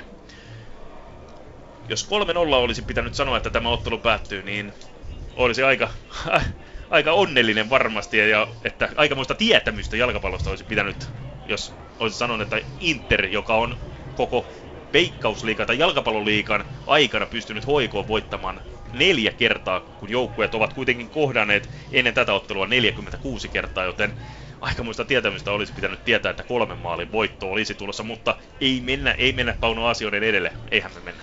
Ei, myöskin täytyy todeta, että jalkapallossa niin maalintekoon vaaditaan useampi tilanne ennen kuin se menee maaliin. Ja nyt Inter on kyllä käyttänyt maalipaikat sille, voi sanoa sataprosenttisesti hyväksi, että se on tietty noin numerot 3-0 kertoo vähän siitäkin. Kyllä vastahyökkäyksistä syntyneet tilanneet on hyödytty ja jälleen kerran on avautua vastahyökkäystilanne ja siellä on Ojalan keskitys, mutta siihen pääsee kokenut Heikkinen väliin ja saa purettua pallon Savicille. Savic pelaa toisella laidalla ja sieltä löytyy Zeneli. Zeneli yksi vasta yksi tilanne tuolla keskialue tuntumassa, kunnes siihen tulee Ojala apuun ja Ojala käy viemässä pallon ja ottaa vielä rajaheiton omille tuo on sellaista työtä, mitä varmasti myös Ojalalta vaaditaan sitten Saksassa, koska Ojalahan on vähän perkkainen, jos luvalla sanotaan, puolustussuuntaan ahkera, taitava pelaaja hyökkäyssuuntaan, mutta ehkä ne puutteet nimenomaan tuohon oman pään pelaamisessa. Joo, Ojala on nyt sitoutunut siihen jo viimeksi Rovaniemen ottelussa, niin Ojala oli kentän paras pelaaja just sen takia, että hän teki töitä molempiin suuntiin ja tänään jat- ihan sama, sama tahti, tahti jatkuu. Öö, Tuossa aiemmin totesin että HIK laitalinkeistä ne ei ole päässyt pelin mukaan. Nyt kun me katsotaan, että tuolla Pelitsä pelaa oikea pakkia. Ensimmäistä kertaa Ahohan pelannut sen roolin tähän asti, niin hän on pitänyt sen näkymättömän ja mitä nyt tapahtuu? Nimenomaan. Seneli otetaan vaihtoon, kun 59. minuutti on menossa ja sehän tarkoittaa sitä, että kentälle pääsee sitten pelaaja nimeltä Ousman Jalou, gambialaishyökkäjä, 26-vuotias, joka on pelannut ennen tätä ottelua kahdeksassa ottelussa ja tehnyt yhden maalin. Mutta eipä Zenhelin otteesi kyllä tänään valmennusjohto voi millään ilveellä olla tyytyväinen. Ei päässyt niitä tekemään niitä luonnollisia juoksuja ja ehkä hoikon ongelma on se, että pallon liikuttelu on siksikin hidasta, koska joukkue on tottunut pelaamaan omalla tekonurmella, jossa pallo käyttäytyy ja liikkuu paljon nopeammin. Se on yksi mahdollisuus. Tietty tämä nurmikenttä nyt voisi sanoa, että aina on oikea jalkapalloalusta, että tota, e, mutta hienoinen etu ilman muuta, ilman muuta Interille, siitä Interi on pelannut valtaosan otteluistaan tietenkin kaikki kotiottelut luonnonnurmella ja, ja, ja tietää miten pallo täällä käyttäytyy. Että, tota, saattaa olla, että se on yksi nyt on avautuu Oikolle hyvä tilanne ja sieltä tulee Schüllerin laukaus 20 metristä, mutta Magnus Paane osoittaa, miksi hän kuuluu edelleenkin liikan parhaimmistoon maalivahdeissa. Hän nappaa tuon pallon varmasti hyppysiin eikä mitään vaikeuksia tuon laukauksen torjumisessa. Pelaa lyhyen laitaan, nyt ne joutuu ihan ahdinkoon Interpuolustaja Juuso Hämäläinen. Atomo Tanaka prässää hänen aktiivisesti, mutta Hämäläinen onnistuu purkamaan tuon tilanteen keskialueelle. Vincent Onovo pelaa alaspäin Kairiselle ja Onovo loukkaa tuossa hyppytilanteessa jalkansa alas tulossa ilmeisesti. Jalka vääntyy, hän näyttääkin, että nyt on sattunut jalkaa ja pahasti hän joutuu ilmeisesti tulemaan vaihtoon. Inter pitää kuitenkin palloa hallussaan eikä laita palloa yli ja jopa Ojala hakee pysty syötöllä Solomon Duahia, mutta mutta ei siinä tässä mitään sen vaarallista synny. Nyt on vähän epätietoisuutta hoiko leirissä. Yleisö viheltää sitä, että laittaisivat pallon yli päädyn. Hoiko ei kuitenkaan niin tee, kunnes lopulta Osman Chalo on se herrasmies, joka pallon yli päädystä laittaa. Vihellyskonserttihan siitä tuli, mutta erikoista tämmöisessä tilanteessa oli se, että Inter itse ei laittanut aikaisemmin palloa yli. No ei tietenkään, kun oli oma hyökkäys lähde menossa, niin si- siinä vaiheessa tietenkään laittaa palloa. Ja voi, Ojalahan voi puolustella sillä, että eihän näe selän taakse, mitä siellä tapahtuu. Niin, että silmät ovat vain yhteen suuntaan kerralla. Niin. Loukkaantumistilanne tuolla keskialueella siis, ja Vincent Onovaa nyt paikkaillaan. Toivottavasti kolmen maalin mies pystyy tässä vielä jatkamaan peliä, kun tunti on takana lämpöisessä, sanoisinko noin 17 asteisessa kupittaan jalkapallostadionilla, jossa pelataan hyvätasoista jalkapalloottelua Interin ja HIK välillä. Kotijoukkue on ollut kyllä parempi taktisesti ja hyödyntänyt hienosti vastahyökkäyksensä johtaa lukemin 3-0. Sen verran vakavasta asiasta on nyt kyse ainakin neljä lääkintähenkilökuntaa, nel, lääkintöhenkilökuntaan kuuluvaa henkilöä vie paarit sinne, joten näinkö tässä käy, että Onovo loukkaa niin pahasta peliä, että hänen pelinsä tämän ottelun osalta ainakin päättyy? No nyt ainakin näyttää siltä, se on no, huono asia Interin kannalta, koska toi on toiminut toi peli nyt, kun Onovo on ollut tuossa kymppipaikalla tai hyökkävänä keskittä pelaajana. Se on toiminut äärimmäisen hyvin. Nyt on mielenkiintoista seurata, kuka siihen tulee tilalle tai miten kenttäjärjestys muuten sitten vaihdetaan. Olisiko niin, että Serge Ngal tulisi, Nagal tulisi jo tänään nyt kentälle toiseksi kärjeksi tai otetaanko sitten Diego da Costa sitten ja vaihdetaan vähän pelipaikkoja pelaajien kesken, että Diego, Diego da Costa ottaisi paikan pohjalta. Sitä ei vielä tietysti näy, vielä ei vaihtoa tehdä, mutta se kerrottakoon, että niin pahasta loukkaantumista on kyse, että Onovon pelit päättyivät hänet vielin paareilla tuonne puhukopin suojiin, joten häntä ei tässä ottelussa enää nähdä, mutta hän on kyllä tämän ottelun ehdoton sankari kolmella maalilla. Nyt vaan Interin pitäisi nopeasti reagoida ja tehdä se vaihto. Vaihto vajalla pelaaminen hoikoit vastaan, niin ei varmasti ole mikään kaikkein helpoin tehtävä. Ja ihan niin kuin pelin kannaltakin, että turhaa päästää vastustaja ylivoimalla tekemään se kavennusmaali ja saamaan mukaan tähän otteluun, kun Hoiko on todellakin rakentamassa hyvää hyökkäystä ja lopulta sieltä tulee kolehmaisen laukaus tuollaisesta parista kymmenestä metristä, mutta kierteisenä se menee oikealta ohi ja yli maalin. Nyt näytetään vaihtoa ja Joni Aho tulee kentälle. Ei huono vaihtoehto sekin, koska Joni Ahokin on tällä kaudella, paitsi että hän on pelannut oikeaa laitapuolustaja, niin hän on ollut keskikentän pohjalla, joten varmasti käy niin, että Aho tulee siihen keskikentän pohjalle ja Kan Kairin ottaa paikan. Näin uskoisin tapahtuvan. Joo, se on kai luonnollisin valinta tässä kohtaa. Ja tämä on Interillä tässä ottelussa vasta ensimmäinen vaihto, kun 63. minuutti on menossa, eli pois. Ne kolme maalia tehnyt Vincent Onovo ja tilalle Joni Aho. Ja näin siinä käy, että Kairin ottaa tuon hyökkäävän keskikenttäpelaajan roolin ja Joni Aho pelaa sitten pohjalla yhdessä Ari Nymanin kanssa. Räjäyttö Interille pelataan vasemmalta laidalta hyökkäyssuuntaan nähden. Ana Kudis löytää sieltä kärjestä Knabujuun. Knabuju jatkaa Duahille. Dua pyrkii pelaamaan eteenpäin Kairiselle. Kairinen ei kuitenkaan tuohon palloon pääse. Sen verran vaikea syöttö oli. Hoiko pääsee palloon. Hoiko yrittää nopea hyökkäystä, Schüller pelaa, yrittää pelata tuonne linjan taakse Tanakalle, mutta tuon selvittää Juuso Hämäläinen erinomaisesti. Hämäläinen on pelannut tänään topparina aika virheettömästi ja hyvä, hyvä otteisesti eleettömän hyvä peli. Että kyllä Hämäläisellä on sellaisia ominaisuuksia, että se on, on äärettömän hyvä toppari silloin, kun on, on ja siinä tilanteessa oli paitsio kyllä nyt menee tuomarilla ohi, koska Hanevaara tuli tuohon palloon, että Havenaar jätettiin asemaan ja hän tuli tuohon palloon asemasta. Mutta ei sitten sen vaarallisempaa lopulta laukaus ja tuo laukaus menee, sanoisinko noin 20 metriä ohi maalin. No jos jotain hyvää tuosta vaihdosta voisi ajatella, nyt tuli tuore mies Joni Aho, joka on ehdottomasti hyvä pelimies tuon keskikentän pohjalle, niin varmasti jaksaa tehdä töitä. Ja Hoiko tekee tässä ottelussa toisen vaihtonsa 65 minuutilla. Kentältä otettiin pois Tapio Heikkilä ja tilalle sitten Sebastian Sorsa ja sehän tekee sen muutoksen, että Baa laitetaan toppariksi ja sitten Sorsa ottaa paikan oikeana laitapuolustajana. Ja Veli Lampi menee sitten tuonne vasemmalle puolelle laita pakiksi, joten tällainen taktinen muutos, eli Baa pelaa nyt sitten keskus topparina, kun Sorossa tuli kentälle, pois siis Tapio Heikkilä. Hoiko pitää palloa, Lampi. Lampi yrittää pelaa laitaa, mutta ei löydy omia pelaajia, kunnes sitten Ari Nymanin jalasta pallo karkaa ja se käynnistää sitten Hoikon vastahyökkäyksen. Vasemmalta lailla tullaan, sieltä Havenaar. Havenaar keskittää ja nyt on vaarallinen. Siinä on Chaloulle tullut kyllä hyvä syöttö, mutta hän ei aivan ennätä tuo pallon. Tilanne kuitenkin jatkuu edelleen. Lopulta Demba Savic keskittää ja Joni Aho peittää tuon tilanteen lopulta kulmapotkuksi. Hoiko on toinen kulmapotku tässä ottelussa. Hoiko on pikkuhiljaa saanut parempaa otetta tässä pelissä, mutta vielä, vielä se tietynlainen terveys sitten niissä laukaisupaikoissa on puuttunut. Nyt Syller antaa tämän kulmapotkun. Interin 3-0 lukemat taululla, kun hoiko kulmapotku vaarallisesti tulee ja laukaus siinä on kyllä Mako Heikkisellä erittäin hyvä paikka, mutta laukaus vaihtaa suuntaa.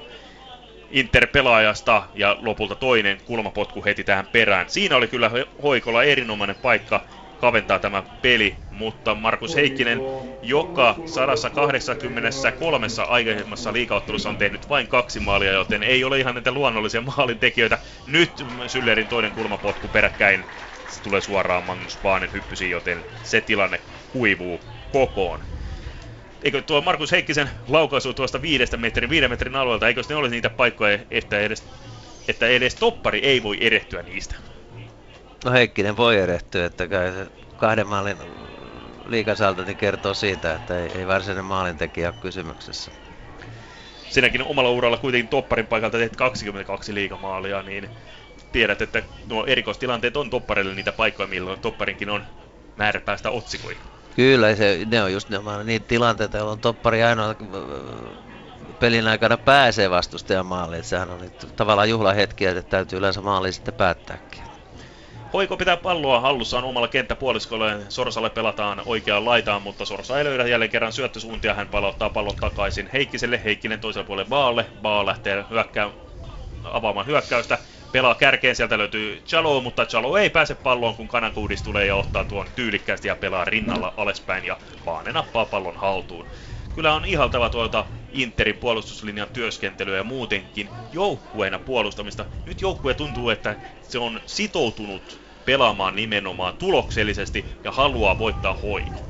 On, mutta kyllä tässä kyllä hoiko on nyt niin kuin aavistuksen vahvempi tässä Interiä. Että, tuota, kyllä Hoiko on nyt päättäväisempi ja hakee ehdottomasti nyt kavennusmaalia ja, ja pakottaa Interi väkisinkin valumaan alaspäin. Nyt jo vähän tapahtuu sitä, että Interin puolustus menee vähän liian alas tässä tilanteessa, jolloin näitä tilanteita tulee. Onko se vähän niin, että tuo on aika kuluttavakin tyyli, kun pallottomalla liikutaan kuitenkin niin paljon, että joudutaan ikään kuin juoksemaan pallon perässä? On ehdottomasti.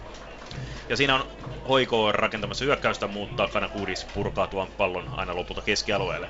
Hoiko rakentamassa uutta hyökkäystä, Syller. Syller kaikessa rauhassa pelaa alaspäin sieltä Lampi. Lampi löytää keskiympyrän tuntumasta Kolehmaisen. Kolehmainen pelaa takaisin Syllerille. Syller kulettaa, sitten löytää boksin kulmasta äh, Savicin. Savic lau, ei lau, vaan keskittää. Ja lopulta tuohon keskitykseen ei oikein Osman Chalo pääse. Chalolle on pari ihan hyvä tilannetta on pyritty luomaan, mutta Chalolla on ollut todellakin vaikeuksia päästä noihin tilanteisiin. Yksikin hyvä keskitys tuli tuolta vasemmalta laidalta, mutta Chalo vain yksinkertaisesti ei verkkauttaan ennättänyt tuohon tilanteeseen. Hoiko kuitenkin pitää edelleen palloa hallussaan. Sorsa, Sorsa keskittää tuonne boksiin, hakee Tanakaan, mutta lopulta Ari Nyman pääsee tuon palloon ja purkaa aina heitoksi. Sorsa rajaheitossa. Kaikessa rauhassa. Pelaa sitten kolehmaiselle. Hoiko kyllä uskollisesti luottaa omaan tyyliin, että sellaista paniikkia missään vaiheessa ei tule, eikä sellaista, että jotenkin tuntuu, että ehkä pitäisi muutama napsu laittaa vaihelaatikossa isommalle, että tulisi tulosta, koska vieläkin vähän liian verkkaisesti joukkue kuitenkin pelaa. No, mutta joka tapauksessa HIK pääsee nyt paremmin tuonne Interin kenttäpuoliskoon ja paremmin tuonne vaara-alueelle. No, nyt Inter tekee jo toisenkin vaihdon Kyllä, 70 minuuttia täyttyy, kun Interin toinen vaihto. Sieltä tulee Henri Lehtonen, joka toimii muuten normaalisti Interin kapteenina, mutta tänään kun Mika Ojala pelaa viimeistä ottelua, niin hänelle on annettu kunnia kantaa vasemmassa käsivarressa tuota kapteenin nauhaa. Ja kentältä poistuu ihan kohtuullisen hyvän pelin pelannut 16-vuotias Kaan Kairinen ja tilalle siis Henri Lehtonen. Ja tämäkin sitten tietysti varmasti muuttaa näitä pelijärjestelmää, joten minusta tuntuu, että Lehtonen ottaa paikan vasemmalta laidalta ja Solomon Duaista tulee sitten paikan pelaaja. Solomon Dua, joka kympillä pelasi edellisessä kotiottelussa Helsingin Niepkota vastaan, hän oli mukana juonimassa Interin kaikkia kolmea maalia, kun Inter otti 3-1 kotivoiton. Hoiko rakentaa hyökkäystä oikealta laidalta, rajaheiton turvin. Sorsa. Sorsa pelaa Kolehmaiselle. Kolehmainen kääntyy, mutta ei löydä syöttösuuntia muuta kuin alaspäin. Sieltä Heikkiselle. Heikkiselle mennään tulla hieman kiire, mutta saa pelata tuo Baalle. Baa. Baa löytää ylhäältä Syllerin. Syller toiselle puolelle Lammelle. Lammi. Ja antaa Syllerin hyvän syötön pystyyn uudestaan. Syller haastaako, haastaako. Ollaan jo boksin kulmilla. Sieltä tulee Syllerin hyvä keskitys, mutta Ekson Pelitsa pääsee tuohon väliin ja purkaa tilanteen Interille. Inter lähtee käynnistämään omaa hyökkäystä. Hämäläinen pelaa Dualle. Dua pelaa hienosti laitaan. Sieltä löytyy Joni Aho. Joni Ahon keskitys jää to- jättämään toiveita paremmasta. Siihen pääsee Osman Jalou. Jälleen tempo nousee hieman tässä ottelussa. Hoiko puottaa kuitenkin pallon takaisin puolustukseen. Sieltä löytyy Kolehmainen. Kolehmainen rauhassa pelaa alaspäin. Lopulta kuitenkin saa pidettyä itse rauhassa palloa. Useita sekunteja pallon hallinta hänellä itsellään. Pelaa ylöspäin Demba Savicille ja Erik Matokuu tulee miehekkäästi. Vähän tällainen olkapää, olkapäätä vastaan taklaus, että vähän kiviä taskuun vain Demba Savicille tuossa tilanteessa. Että Matoku on vähän pelaaja topparityyppi, joka pelaa kovaa, mutta puhtaasti. Kyllä, kyllä. Matoku on ulottuvainen toppari, hyvä pelisilmä ja tämäkin tilanne osoitti se, mitä kokenut toppari tuossa pelaa vaan vastustajan pois pallosta. Heinäkuun kahdeksantena päivänä 32 vuotta, va, vuotta täyttävä kamerunais toppari, 188 senttiä on miehellä mittaa, joten ihan hyvät raamit tuohon keskuspuolustajan tonttiin. Pallo jälleen ilmassa maalipotkun jälkeen. Interpuolustaja John Pelitsa joutuu taistelemaan sitä Osman Jalon kanssa, onnistuu kuitenkin pelaamaan Joni Aholle. Joni Ahon syöttö kuitenkin menee harakoille, ei tavoita Mika Ojalaan, joten rajaheitto tulee lopulta Hoikolle. Hoiko, Lampi. Lampi saa pallon takaisin Sylleriltä. Lampi ei löydä syöttösuuntaa, pelataan alaspäin. Sieltä Baa pyörittää palloa aina tuonne Heikkiselle. Heikkinen rauhassa katselee, malttaa, pelaat laitaan. Sieltä löytyy Sorsa. Sorsa ylöspäin Tanakalle. Tanaka puottaa Kolehmaiselle. Kolehmainen yrittää syöttää Hamenaarille, mutta syöttö karkaa ja vaihtaa hieman suuntaan Inter-pelaajista. Ja lopulta Inter pääseekin tuohon palloon. Ja lopulta Joni Aho toimittaa sen aina Magnus Baanelle ja Baane lähettää pitkää palloa keskialueelle. Löy- yrittäen löytää Mika Ojala, mutta Ojala ei tuota pääpalloa voita. Siihen pääsee Hoiko uudemman kerran. Kolehmainen keskiympyrän tuntumassa yrittää pyrkää ylöspäin, mutta Inter käy noihin syöttöihin ahnaasti kiinni. Nyt kolemainen uusi syöttö Hamenaarille. Hamenaar pyrkii pompusta kääntymään ja saamaan pallo haltuun, mutta sen verran kova pomppu, jotta pallo kimpuaa lopulta Magnus Baanelle.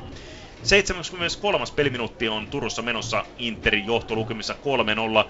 Hieman tunnelin päässä valoa Hoikon kannalta. Hoiko on pääsemässä tähän peliin paremmin ja paremmin mukaan, mutta kyllähän tuo aika tiimalassissa alkaa käymään vähin Hoikon kannalta. Kyllä, nimenomaan. Hoiko on aavistuksen nyt, tai oikeastaan aika paljonkin päässyt, päässyt peliin mukaan. Se on nopeuttanut peli, pelannut enemmän syvyyttä, jolloin tilanteita on tullut. Pakottanut Interin pudottamaan puolustusta, ja jolloin, jolloin ollaan lähempänä niitä vaara-alueita, mutta tota, kyllä tässä toi aika, aika on nyt niin hoikota vastaan ja Interin puolella. Ja nyt tulee Tanakalta hyvä palon riisto ja pelaa ylöspäin Jaloulle ja Jalou lähtee laukomaan tuollaisesta 12 metristä, mutta se menee karkeasti muutaman metrin yli maalin. Hoikella on ollut tällä toisella puolella paljon laukauksia, kun taas Interille ei ole kirjautunut juurikaan kuin yksi laukaus. Sekin kuvastaa sitä, mistä puhuimme aikaisemmin, että Interillä on ollut vaikeuksia toisella puolella ja ehkä hyökkäyksen rakentelutkin ovat olleet puutteellisia nyt. En tiedä, tiedä että on, on, käykö siinä nyt niin, niin, että pelaajat väsyy on? Onko se niin kuluttava toi ensimmäisen puolen peli se, jossa, jossa niin kuin nopeasti lähdetään, paljon juostaan, tehdään töitä? Nimittäin kyllä tämä niin Inter on jonkun verran passivoitunut, mikä antaa tuolla hoikoon nyt mahdollisuuden.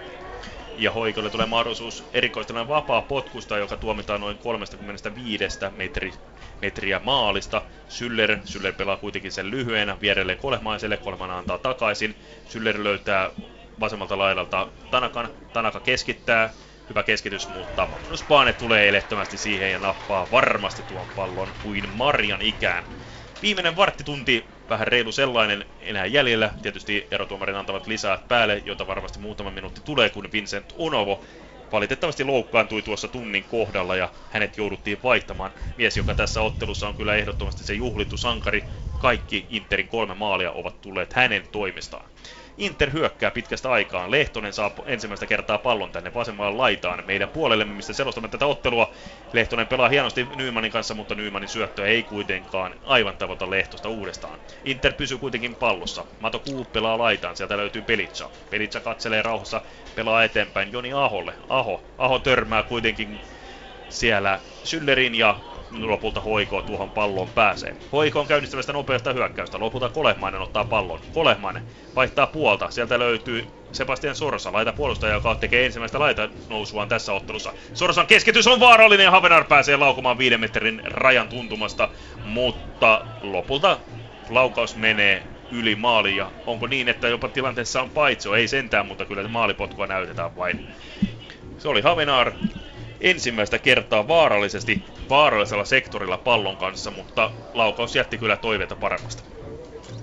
Kyllä, kyllä tässä nyt sitten mitä Interin nyt pitäisi tehdä, niin pitää vaan palloa nyt tässä vaiheessa mahdollisimman paljon, paljon itsellä ja, ja liikuttaa sitä palloa, tehdä sitten muutama nopea isku. Muuten tässä hoiko ottaa tämän kenttähallinnan niin täysin, että Interi tulee vaikea viimeinen vartti. Ja Inter on kuitenkin leimallisesti se joukkue, joka pystyy siihen pallonhallintapeliin. Vähän heikompia vastuksia vastaan Interhän on kuitenkin joukkue, joka varsinkin kotikentällä pitää palloa huomattavasti enemmän kuin vastustaja. Kyllä, Interin tavaramerkki on vuosi ollut se pallollinen hallinta ja nyt, nyt, nyt sitä pitäisi tässä vaiheessa ainakin että alkaa toteuttaa. Nimittäin nyt kaikki paluupallotkin menee HIK ja taaskin tulee vaarallinen hyökkäys nimenomaan tästä epäonnistuneesta palautuksesta. Ja siitä tulee myös puolittainen laukaus, jos näin sen voidaan tulkita. Hieman tällainen kurotus Demba Savicilla ja pallo nousee ylös ja lopulta Magnus Baane tulee nappamaan tuon pallon varmasti. Baane, joka tuuraa Jukka Lehtovaaraa tuolla maalilla, joka on pelannut tällä kaudella kuitenkin 12 peliä, kun Lehtovaaran pelit jäivät kolmeen loukkaantumisen jälkeen. Hän on ollut kyllä tänään mies varmasta päästä. Todella hyvä ottelu häneltä tänään. Kun Inter rakentamassa uutta hyökkäystä, Ojala pelaa laitaan, sieltä löytyy Dua. Dua pelaa takaisin rangaistusalueen kulmille, takaisin Ojalalle. Ojala pudottaa alaspäin Aholle. Aho, Aho joka on menettää pallon, mutta Nyman, Nyman saa kuitenkin tuon syötön. Nyman pelaa Pelitsalle, Pelitsa pelaa Ojalalle. Ojalan keskitys tulee, pääseekö Knapoju tuohon palloon? Ei pääse. Lopulta Dua ottaa toiselta puolelta pallon, mutta sen verran tiellä on miehiä hoikoon puolelta, ettei pääse kunnolla hyökkäämään. Joutuu pelaamaan alaspäin Kana Kuudikselle. Kana Kuudis pelaa takaisin laitan Duahille. Dua katselee rauhassa. Nyt Inter saa sitä pallonhallinta peliään. Lehtoselle pelaa Dua. Lehtonen pitää hienosti palloa hallussaan tuolla vasemmalla laidalla. Lähtee haastamaan jopa Sorsaa ja onnistuu hankkimaan siitä joukkueelle kulmapotkun ja omien laskentojen mukaan se on jo seitsemäs kulmapotku Interille tässä ottelussa. Hyvä. Joo. Siinä oli ihan hyvä pallonhallinnan kautta luotu tilanne, poikainen. Oli jo kokenut pelaaja Lehtonen, tiesi mitä tästä tilanteesta tehdään. Pidetään palloa itse ja vastustaja ei saa sitä muuta kuin väärin otteen pois. Ja nyt tulee se odotettu vaihto, mitä on tässä odotettu ottelun aikana. Nimittäin Inter vaihtaa kentälle pelaajan, joka edusti Interia 10 vuotta sitten kahden kauden aikana kaikkien 27 ottelussa tehden 11 maalia. Kentälle tulee Serge Gall ja pois otetaan kärjestä Jignaboju, joten Serge Gall, joka muistetaan niistä kuuluisista volttituuletuksista, nyt 10 vuotta on mennyt taaksepäin. Mitä uskot, jos hän tekisi maalin, tulisiko vielä volttituuletus? Mä luulen, että osa turkulaisista katsojista on tullut nimenomaan katsoa, katsoa Naskalia tänne ja öö, se kausi kun Naskal oli Interissä, niin pelasi äärimmäisen hyvin, että jätti, jätti hyvät, hyvät, hyvät muistot itsestään ja se toivottavasti tekee nyt sen maalin sitten. Ja Interin seitsemäs kulmapotku oli ilmassa, siihen pääsi hoiko puolustus ja toiselta puolelta uusi keskitys ja lopulta sitten kahdeksas kulmapotku toiselta puolelta, joten nopeasti tilanteet vaihtelevat. Jos tästä nyt Inter neljännen maalin tekisi, niin ainakin silloin ottelu olisi saanut sen viimeisen naulan arkkuunsa. Kyllä. Ja kulmapotku on ilmassa, Mika Ojala sen antaa. Sieltä pääsee Nagalo puskemaan ja jatkamaan pääsee jopa Solomon Dua, mutta hän on kyllä niin selvästi paitsiossa, että kun ollaan ja saattaa. Mutta olihan siinä jo, Nagalo osoitti, että hän osaa olla oikeassa paikassa, minne kulmapotku tulee. Kyllä. Maalin tekijä, maalikin teko on sellainen taito, että ei se nyt ihan hevillä unohdu. että kyllä mies, joka on pelannut näiden kymmenen vuoden aikana niin Portugalin sarjoissa, Espanjassa ja Ranskassakin, että ei ihan pääsarjoissa, mutta kuitenkin ihan kelpo maita, missä jalkapallokulttuuri ja jalkapallosarjat ovat ihan niillä alemmilla tasollakin laadukkaita. Kun Hoiko tulee hyvään hyökkäykseen, Tanaka, Tanaka boksissa keskittää toisella puolella, siihen pääsee Savage ja ohjaus, mutta sivuverkkoon pölähtää tuonne tolpan juureen. Ihan kohtuullinen maalipaikka siitä on avautua, mutta ei Lempa Savic onnistu tuosta Tanakan keskityksestä palloa maalin toimittamaan, kun 80. peliminuutti on jo käynnissä. 80 minuuttia pelottu ja hoiko oikeastaan paras maalintekopaikka oli tossa. Se on totta, tuo oli kyllä läheten. Mako Heikkisen kulmapotkusta pääsi siinä viidestä metristä kokemaan, mutta siinäkin oli Inter pelaaja sen verran paljon e- edessä, että tuossa ei ollut enää ohitettavana kuin maalivahti, ja sekin tuntuu tällä hetkellä olevan vähän liikaa. Ja tietty pois luettuna se, että se paikka tuli topparille. Niin, sekin täytyy unohtaa. Nyt oli kuitenkin kaveri, joka pystyy maalin tekoon, Demo Savic, joka tällä kaudella kuusi maalia tehnyt, ja liikauralla on 62 täysosumaa. Kun on hoikon vapaa, ää, tietysti rajaheitto ja keskialueella mennään. Kaikissa rauhassa veli Lampi pelaa Syllerille. Syller, Syller lähtee ihan kuljettamaan, katselee kelle syöttää, löytää lopulta sieltä Demosavicin, Demosavic puoltaa Kolehmaiselle, Kolehmainen vaihtaa puolta, sieltä löytyy Osman Jalou, Jalou keskittää ja saa aiheutettua siitä, tai hankittua siitä joukkueelleen jo kulmapotkun numeron Onko se jo sitten neljäs kulmapotku? Kyllä, näin on. Ja kaikki nämä hoikon kulmapotkut ovat tulleet tällä toisella nelivitosella. Ja Rasmus Syller antaa tuon kulmapotkun. Se tulee hyökkäyssuuntaan katsottuna oikealta puolelta. Kulmapotku on ilmassa. Hyvin tulee ja Havenar pääsee puskemaan neljästä metristä tuo, mutta yli nousee. Siinäkin on ihan kohtuullinen maalipaikka kuitenkin isokokoiselle hyökkäjälle, jolla olisi taitoa painaa tuo pallo maaliin. Joo, kyllä toi on semmoinen paikka, mistä, mistä Havenaari olisi pitänyt pallon sitten puskea alaspäin eikä ylöspäin. Onko tässä ottelussa ollut jossiteltavaa, että jos Hoiko olisi hyö, hyödyntänyt nuo pari paikkaa ja saanut kavennettua tilannetta, niin olisiko tässä pelin luonne jotenkin muuttunut toisella tavalla? No tietenkin on muistettava se, että, että niin kuin mä tuossa aikaisemmin totesin, että Interin, Interin maalintekoprosentti on ollut tänään niin kuin erittäin korkea. Että kun ajatellaan noita paikkoja tuossa, niin ei muita paikkoja ollut kuin ne maalipaikat. Kaikki on tullut ja sitä paitsi HIKlla on sitten kuitenkin ne maalipaikat, mitkä lähes maalipaikat, niin ne ei ole onnistunut. Kyllä se voi olla, että yksi ratkaisu on siinä. Mietitään Hoiko, joka valmistautuu niihin europeleihin, joissa pelitempo on niin pelin tempo on paljon kovempi, niin mitä, pitäisikö HIK muuttaa peliä entistä aktiivisemmaksi ja nopeammaksi? Ajattelen niin. No nopeammaksi joka tapauksessa ja myöskin tuo aktiivisuus lisääntyy sitä kautta, että se, toivotaan vaan, että siellä Euro, Euroopan sarjoissa ei ole niin kovin joukkueita kuin on Inter, niin silloin mahdollisuuksia on, on HJKllakin. Että kyllä tämä Inter on, se Interin avausjakso ja se nopea peli, niin HJK oli selkeästi vaikeuksissa, ei osannut odottaa se. Ja, ja se on aivan varmaa, että siellä tulee ihan vastaavalaisia vastustajia. Kyllä, ja avausosassakin heti tulee sellainen joukkue varmasti, joka tulee määrällisesti pitämään palloa vähemmän, mutta sitä kautta iskemään vasta hyökkäyksiin. Kun HIK tulee, tullaan oikea laitaa pitkin Osman Chalo, mutta sieltä tulee Petros Kanakudis, joka tunnetaan hyvistä taklauksista. Hän liukuu palloon ja onnistuu purkamaan tilanteen rajaheitoksi.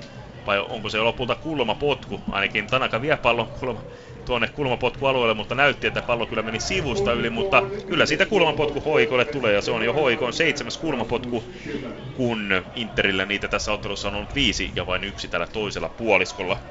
Korjataan, onhan Interillä kahdeksan, en ole vain omat merkinnät meinaavat unohtua merkitsevä. Kahdeksan on, eli kulmapotkut ovat tällä hetkellä vielä Interille 8-7. Kulmapotku ilmassa, mutta Inter pääsee siihen väliin ja onnistuu selvittämään tuon tilanteen. Pallo kuitenkin takaisin hoikoolle. Eli Lampi pyrkii toimittamaan palloa uudestaan tuonne rangaistusalueelle. Inter puolustus on kuitenkin hereillä. Paluu pääsee Kolehmainen. Sitten uutta keskitystä. Hyvä keskitys tuleekin, siihen pääsee Juuso Hämäläinen päineen väliin ja lopulta tuon pallon nappaa Magnus Paane varmasti. Ja nyt kuulutetaan tämän ottelun yleisömäärä.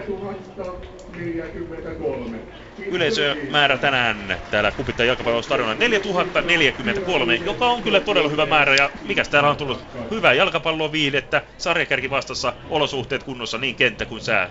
Niin Tämä on parasta mainosta suomalaiselle jalkapallolle. Kyllä, kyllä. Ennätys yleisö tällä kaudella. Kyllä se Toivottavasti Hoiko. No Hoiko aina se joukkue, joka tänne tuo, että sen verran Turussakin on vasta jännäreitä. Että.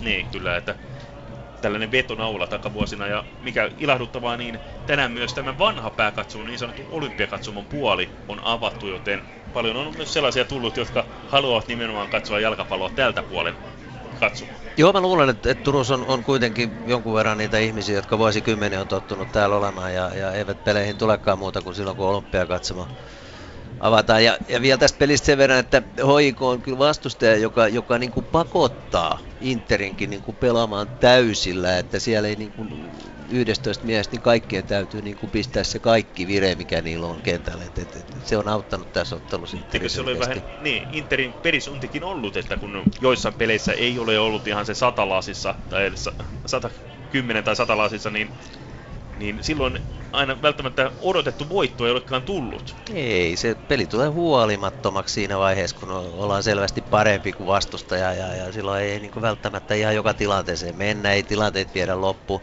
Nyt on vastustaja sitä luokkaa, että tästä täytyy niin kuin jokaisen pelaajan niin kuin täyttää tuo tehtävä tuo kentällä, muuten ei hoikota vastaan pärjää.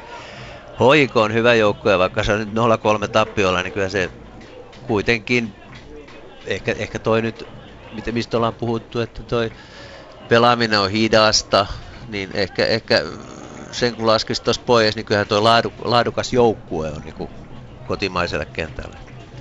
Kun 86. peliminuutti on jo käynnissä ja HIK jälleen pitää palloa hallussa, pelataan alaspäin, Sorsa toimittaa sen Baalle, Baa löytää toiselta puolelta laita puolustaa Veli Lammen, Lamme antaa ykkössyötölle sen Baalle, vaan pyöräyttää aina tuonne Markus Heikkiselle hieman huolimattoman syötön, mutta Markus Heikkisellä on kaikessa rauhassa aika ottaa tuo pallo, pelaa sen Sorosalle, Sorosa antaa sen takaisin. Edelleen Inter jaksaa pitää pakkaa tiiviinä eikä käy prässäämään ylhäältä, kunnes Markus Heikkisen pitkä pallo tulee. Lopulta sen ottaa pääpallolla Mika Ojola, joka on tullut auttamaan hienosti puolustusta tässä ottelussa. Siitä muuten puhuttiin ennen ottelua, että miten Mika Ojola tähän otteluun tulee, kun ajatuksessa varmasti se Saksan siirto, kun huomenna lähtö Saksan maalle on, niin miten sinä analysoit tänään Mika Ojalan otteita? Saldona ainakin yksi maalisyöttö. No, mä itse ajattelin ihan samalta, samalla tavalla, että onko se fokus tässä pelissä vai onko se fokus huomisessa matkassa Saksaan. Ja, ja kyllä Mika nyt on, osoittaa olevansa ammattilainen, että kaikki fokus tulee tähän otteluun. Ja tämä on ilmeisesti hänen tärkeä ottelu ja hän palkitsee tämän Inter, sekä Interin johdon että tota, nämä kaikki kannattajat just sillä, että hän on pelannut loistavan ottelun, niin tuo äskeinenkin tilanne ihan loppuun asti tuli puolustuksen avuksi. Ja tässä ottelussa nähdään ensimmäinen varoitus, kun 87. peliminuutti on, ja on, nähdäkseni se on Joni Aho, joka saa Interin keskikenttäpelaaja, saa tämän ottelun ensimmäisen varoituksen. 87. minuutti siis täyttymässä, ja Hoiko saa tuosta tilanteesta sitten vapaa potkun vasemmalta laidalta. Veli Lampisen antaa varmasti pitkää keskitystä haetaan tuonne rangaistusalueelle. Ja näin tapahtuukin pallo ilmassa. Havenaaria tavoitellaan. Havenaar ei ihan täysin osu palloon, mutta Chalo sen saa. Hoiko toinen hyökkäjä. Chalo saa toimitettua sen Kolehmanen. Kolehmanen pelaa laitaan Sorsalle. Sorsa antaa takaisin Kolehmaiselle. Kolehmanen lähtee keskittämään. Sitten sieltä tulee Demba Savic voimakkaasti, mutta ei aivan ehdi tuohon palloon. Ja keskitys menee päädystä yli. Niin, otetaan siihen kantaan, kun Interin pelitapa yleisesti on rakennettu aika pitkälti Mika Ojalan varaan. Erikoistilanteet, hyökkäyksen suunnittelut, meillä on aika paljon Mika Ojalan kautta. Nyt kun hän lähtee joukkueesta pois, niin aikamoisen loven jättää joukkueeseen. Se on totta. Se on suuri aukko ja ei helposti tule mieleen pelaaja, joka pystyisi sen, sen aukon täyttämään. Että kyllä se voisi ajatella, että se hoiko tai Interille melkoinen menetys, kun Ojala lähtee, mutta tota, Inter, joka on kuitenkin nyt noussut kärkikahinoihin ennen kaikkea hyvien kotiotteluiden myötä, niin onko tässä vähän vaarassa myös se, että Inter menettää tämän myötä kärkitaistelun mahdollisuus? No aika näyttää. Tietenkin se mahdollisuus on nyt, kun ajatellaan sitä, että, että tuota, Ojala lähtee. Hampo on ollut koko kauden tavallaan pois tuosta joukkueesta. No maalivahti, vaikka Lehtovaara on ollut pois, niin Paanehan on hyvin, hyvin paikannut sen, mutta tuo kentällä kuitenkin niin kahden hyvän pelaajan poissaolon, se näkyy varmasti siinä osaamisen keskiarvossa. Että tota, ei helposti tule mieleen, että tuot vaihtopenkit sitten, sitten löytyisi ihan vastaavia pelaajia. Tois, toisaalta toi Sersen Kaal, eli Naskali, Naskali, mikä on sen näytöt sitten, että kun, kun hänenkään taustasta ei ihan tarkkaan tiedä, että miten hän on harjoitellut, kummanen kunto hänellä on.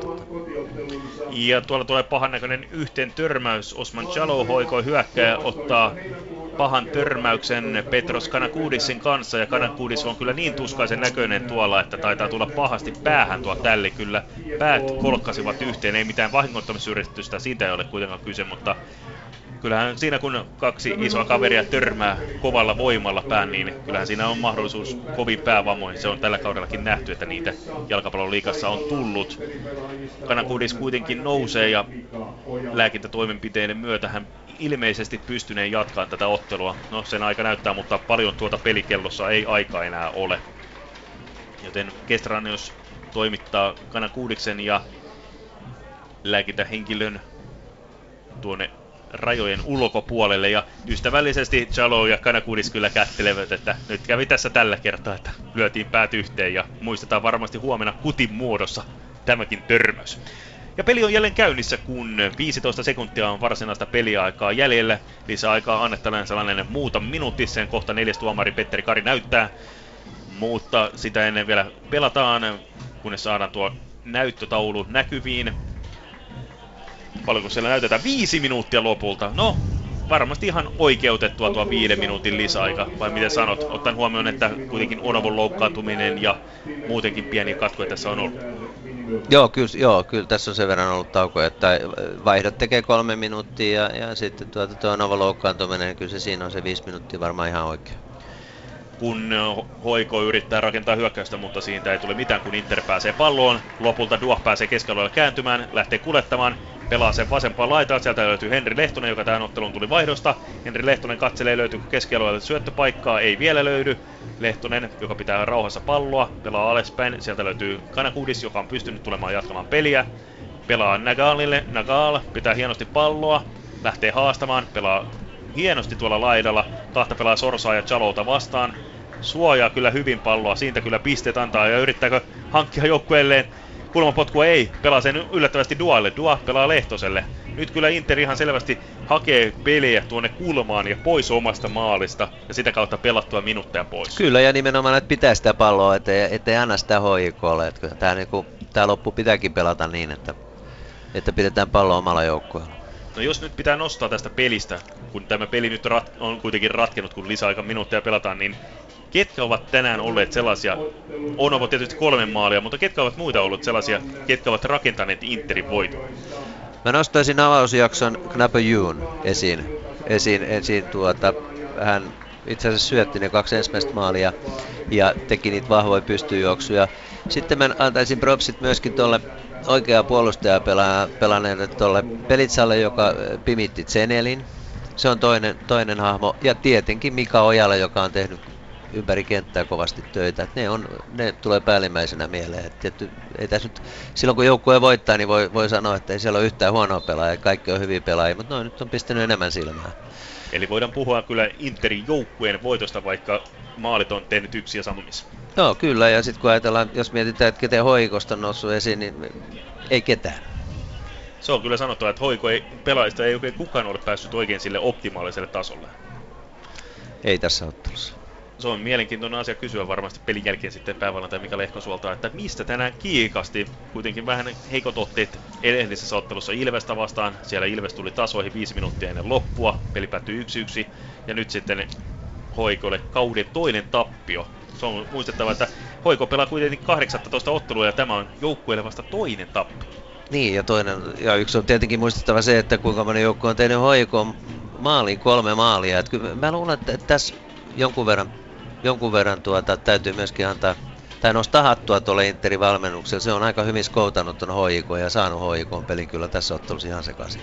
Niin, edellisessä ottelussa HIK oli vain 17 pelissä 11 päästettyä maalia, tänään kolme, eli päästettyä maalien määrä nousee aika kerta heitolla 14 kun HIK rakentaa vielä hyökkäystä, palloa toimitetaan tuonne rangaistualueen tietämiin, mutta Havenar ottaa pienen kontaktin Juuso Hämäläisen kanssa ja Hämäläinen vuorostaan loukkaa päätä, mutta ei mitään sen vaarallisempaa. Kestäranne, jos tulee, kuten tuomari pitääkin noissa päävammatilanteessa tulee selvittämään, että pystyykö jatkamaan peliä ja tietääkö missä, missä pelissä oikein on mukana. Joo, ja kyllä toi, niin kuin Interin puolustuksessa tällä hetkellä kaksi, kaksi pelaajaa hieroo päätään, niin se kertoo myöskin siitä, että kyllä tässä, tässä pelissä on ollut ihan tosissaan ja ottanut kyllä sen kaikki tilanteet niin, kuin, niin vahvasti kuin voi olla. Ja vapaa potku ja yleisö innostuu taputtamaan joukkueelle. Kotiyleisö suorastaan nauttii näkemästään ja toivottavasti sankoin joukoin sitä tullaan myös seuraamaan tuleviinkin otteluihin, eikä vain aina kun HIK tulee vieraaksi. Että kyllä potentiaali nähdään, että Interinkin pelit täällä Turussa kiinnostavat, kun on tarpeeksi mielenkiintoinen vastustaja, mutta toivottavasti myös tullaan sen takia, kun Inter on niin hyvä joukkue, jota kannattaa tulla katsomaan. Ehdottomasti se, se ainakin niin kuin tämän, siis tämän ottelun ja tietty tämän kaudenkin esitysten perusteella, ne jotka tämän ottelun on nähnyt, niin, niin varmasti allekirjoittaa sen, mikä mä olen, mä olen nähnyt kaikki ottelut, niin voin, voin allekirjoittaa sen, että ne, vaikka se on ollut, ollut aika pitkä sitä yhden puolen ja hyvä peli, niin nyt, nytkin tavallaan yhden puolen ja niin kuin erinomaista peliä toinenkin puoli, ja ne on nyt vaan viisasti pelannut, voitostaan tässä pelataan. Niin, että kuitenkin kun pelataan tiivissä sarjassa, niin ehkä se on hyvä vähän himmailla, jos siihen on mahdollisuus. Se on, joo, se, sekin, se on juuri, juuri näin. Tietenkin toinen on se, että toi Interin pelitapa saattaa olla niin kuluttava, että se väkisinkin saattaa tuntua jonkun verran jalassa. Ja sitten kun mietitään vielä, että suomalaisessa jalkapallossa pelataan aika pienillä pelaajarytmillä ja rotaatioilla, että ei oikein sitä vaihtuvuutta kokoonpanoja niin paljon saada kuin ehkä tuolla huippumaissa muualla kun äh, Nagal on yrittämässä hankkia joukkueelle raihettua tällä kertaa, se ei onnistu. Hoiko rakentamassa viimeisiä hyökkäyksiään. Sorsa rajatusta Schüllerille, Schüller antaa sen Baalle. Ba lähtee rakentamaan ylöspäin, mutta tuo syöttö katkaistaan ja Inter lähtee vielä rakentamaan viimeistä, viimeistä hyökkäystään. Siltä vähän näyttää, että ottelu päättyy ja näin on. Matias Kestranius puhaltaa pillinsä ja päättää ottelun Interin voittoon 3-0. Kerrotaan vielä maalintekijät kuudella minuutilla Vincent Onovo Kignabryun syötöstä. Sitten kulmapotkusta 37 minuutilla Mika Ojala antoi kulmapotkun ja Onovo puski taidokkaasti lähietäisyydeltä 2-0. Ja ottelun päätöslukemat 3-0.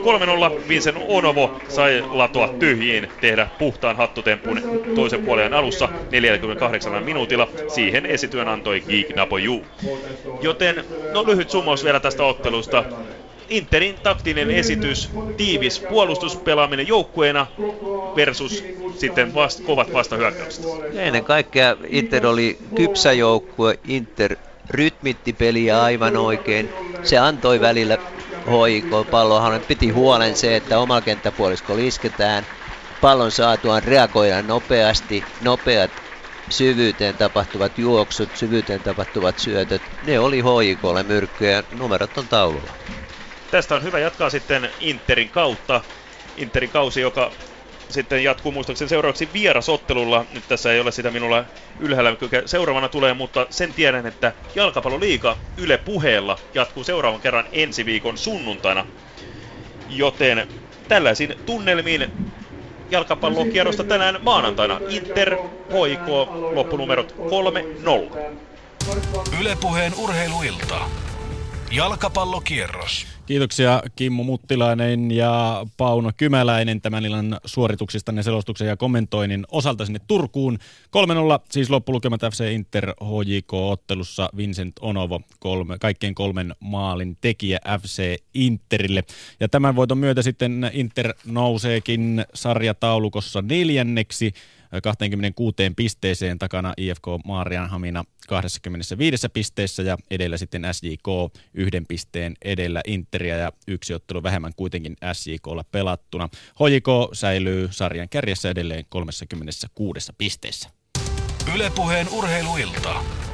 Jalkapallokierros. Ja tänään myöskin jalkapalloa ollaan Suomessa pelattu kakkosen eteläisessä lohkossa. Siellä Tampereen palloveikot vastaan Gnistan ottelu on päättynyt Gnistanin 3-2 voitton, eli vierasvoitolla kakkosen eteläisessä lohkossa. Ja tänään kuultiin uutisia myöskin Veikkausliikan osalta Vaasasta.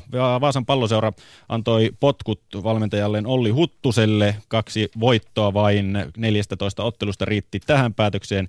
Ja valmentajana sitten nyt jatkaa entinen kakkosvalmentaja Petri Vuorinen. Kuullaan tähän vielä Petri Vuorisen kommentteja tästä nimityksestä. Olihan se kova paikka tänään aamulla, että kun tämä tapahtui ja oli enemmän niin kuin enemmän tapahtuma aamulla treeneissä kuin yleensä ja sitten siitä piti lähteä harjoituksiinkin vielä siihen päälle, niin tuota, kyllä se on erilainen ja aika haastava tilanne. Niin, olet tuon Olli Huttusen päävalmentajakauden koko ajan ollut kakkosvalmentajana. Miten teidän yhteistyö Huttusen kanssa pelasi? Oliko teillä erimielisyyksiä? Ei ollut. Me tultiin hyvin toimea. Mä oon kiitollinen Okalle. Hieno ihminen ja puhuttiin tuossa eilen illalla, että ei kyllä niin kuin, ei mitään muuta kuin hyvää sanomista. No mikä se sinun mielestä se suurin ongelma nyt on tässä Vaasan palloseuran pelissä ollut tällä kaudella? Meillä on ollut niin kuin pelillisiäkin ongelmia tässä nyt, että sekä puolustuspelaamisessa eh, on ollut asioita, mitkä ei ole välttämättä toiminut niin hyvin. Ja, ja sitten hyökkäyspelaamisessa niin se, että kuinka me niin kuin ollaan hyökätty ja päästy sinne niin kuin lähelle vastustajan maalia, niin, niin että me päästäisiin sinne, niin siinä on paljon tekemistä tällä hetkellä.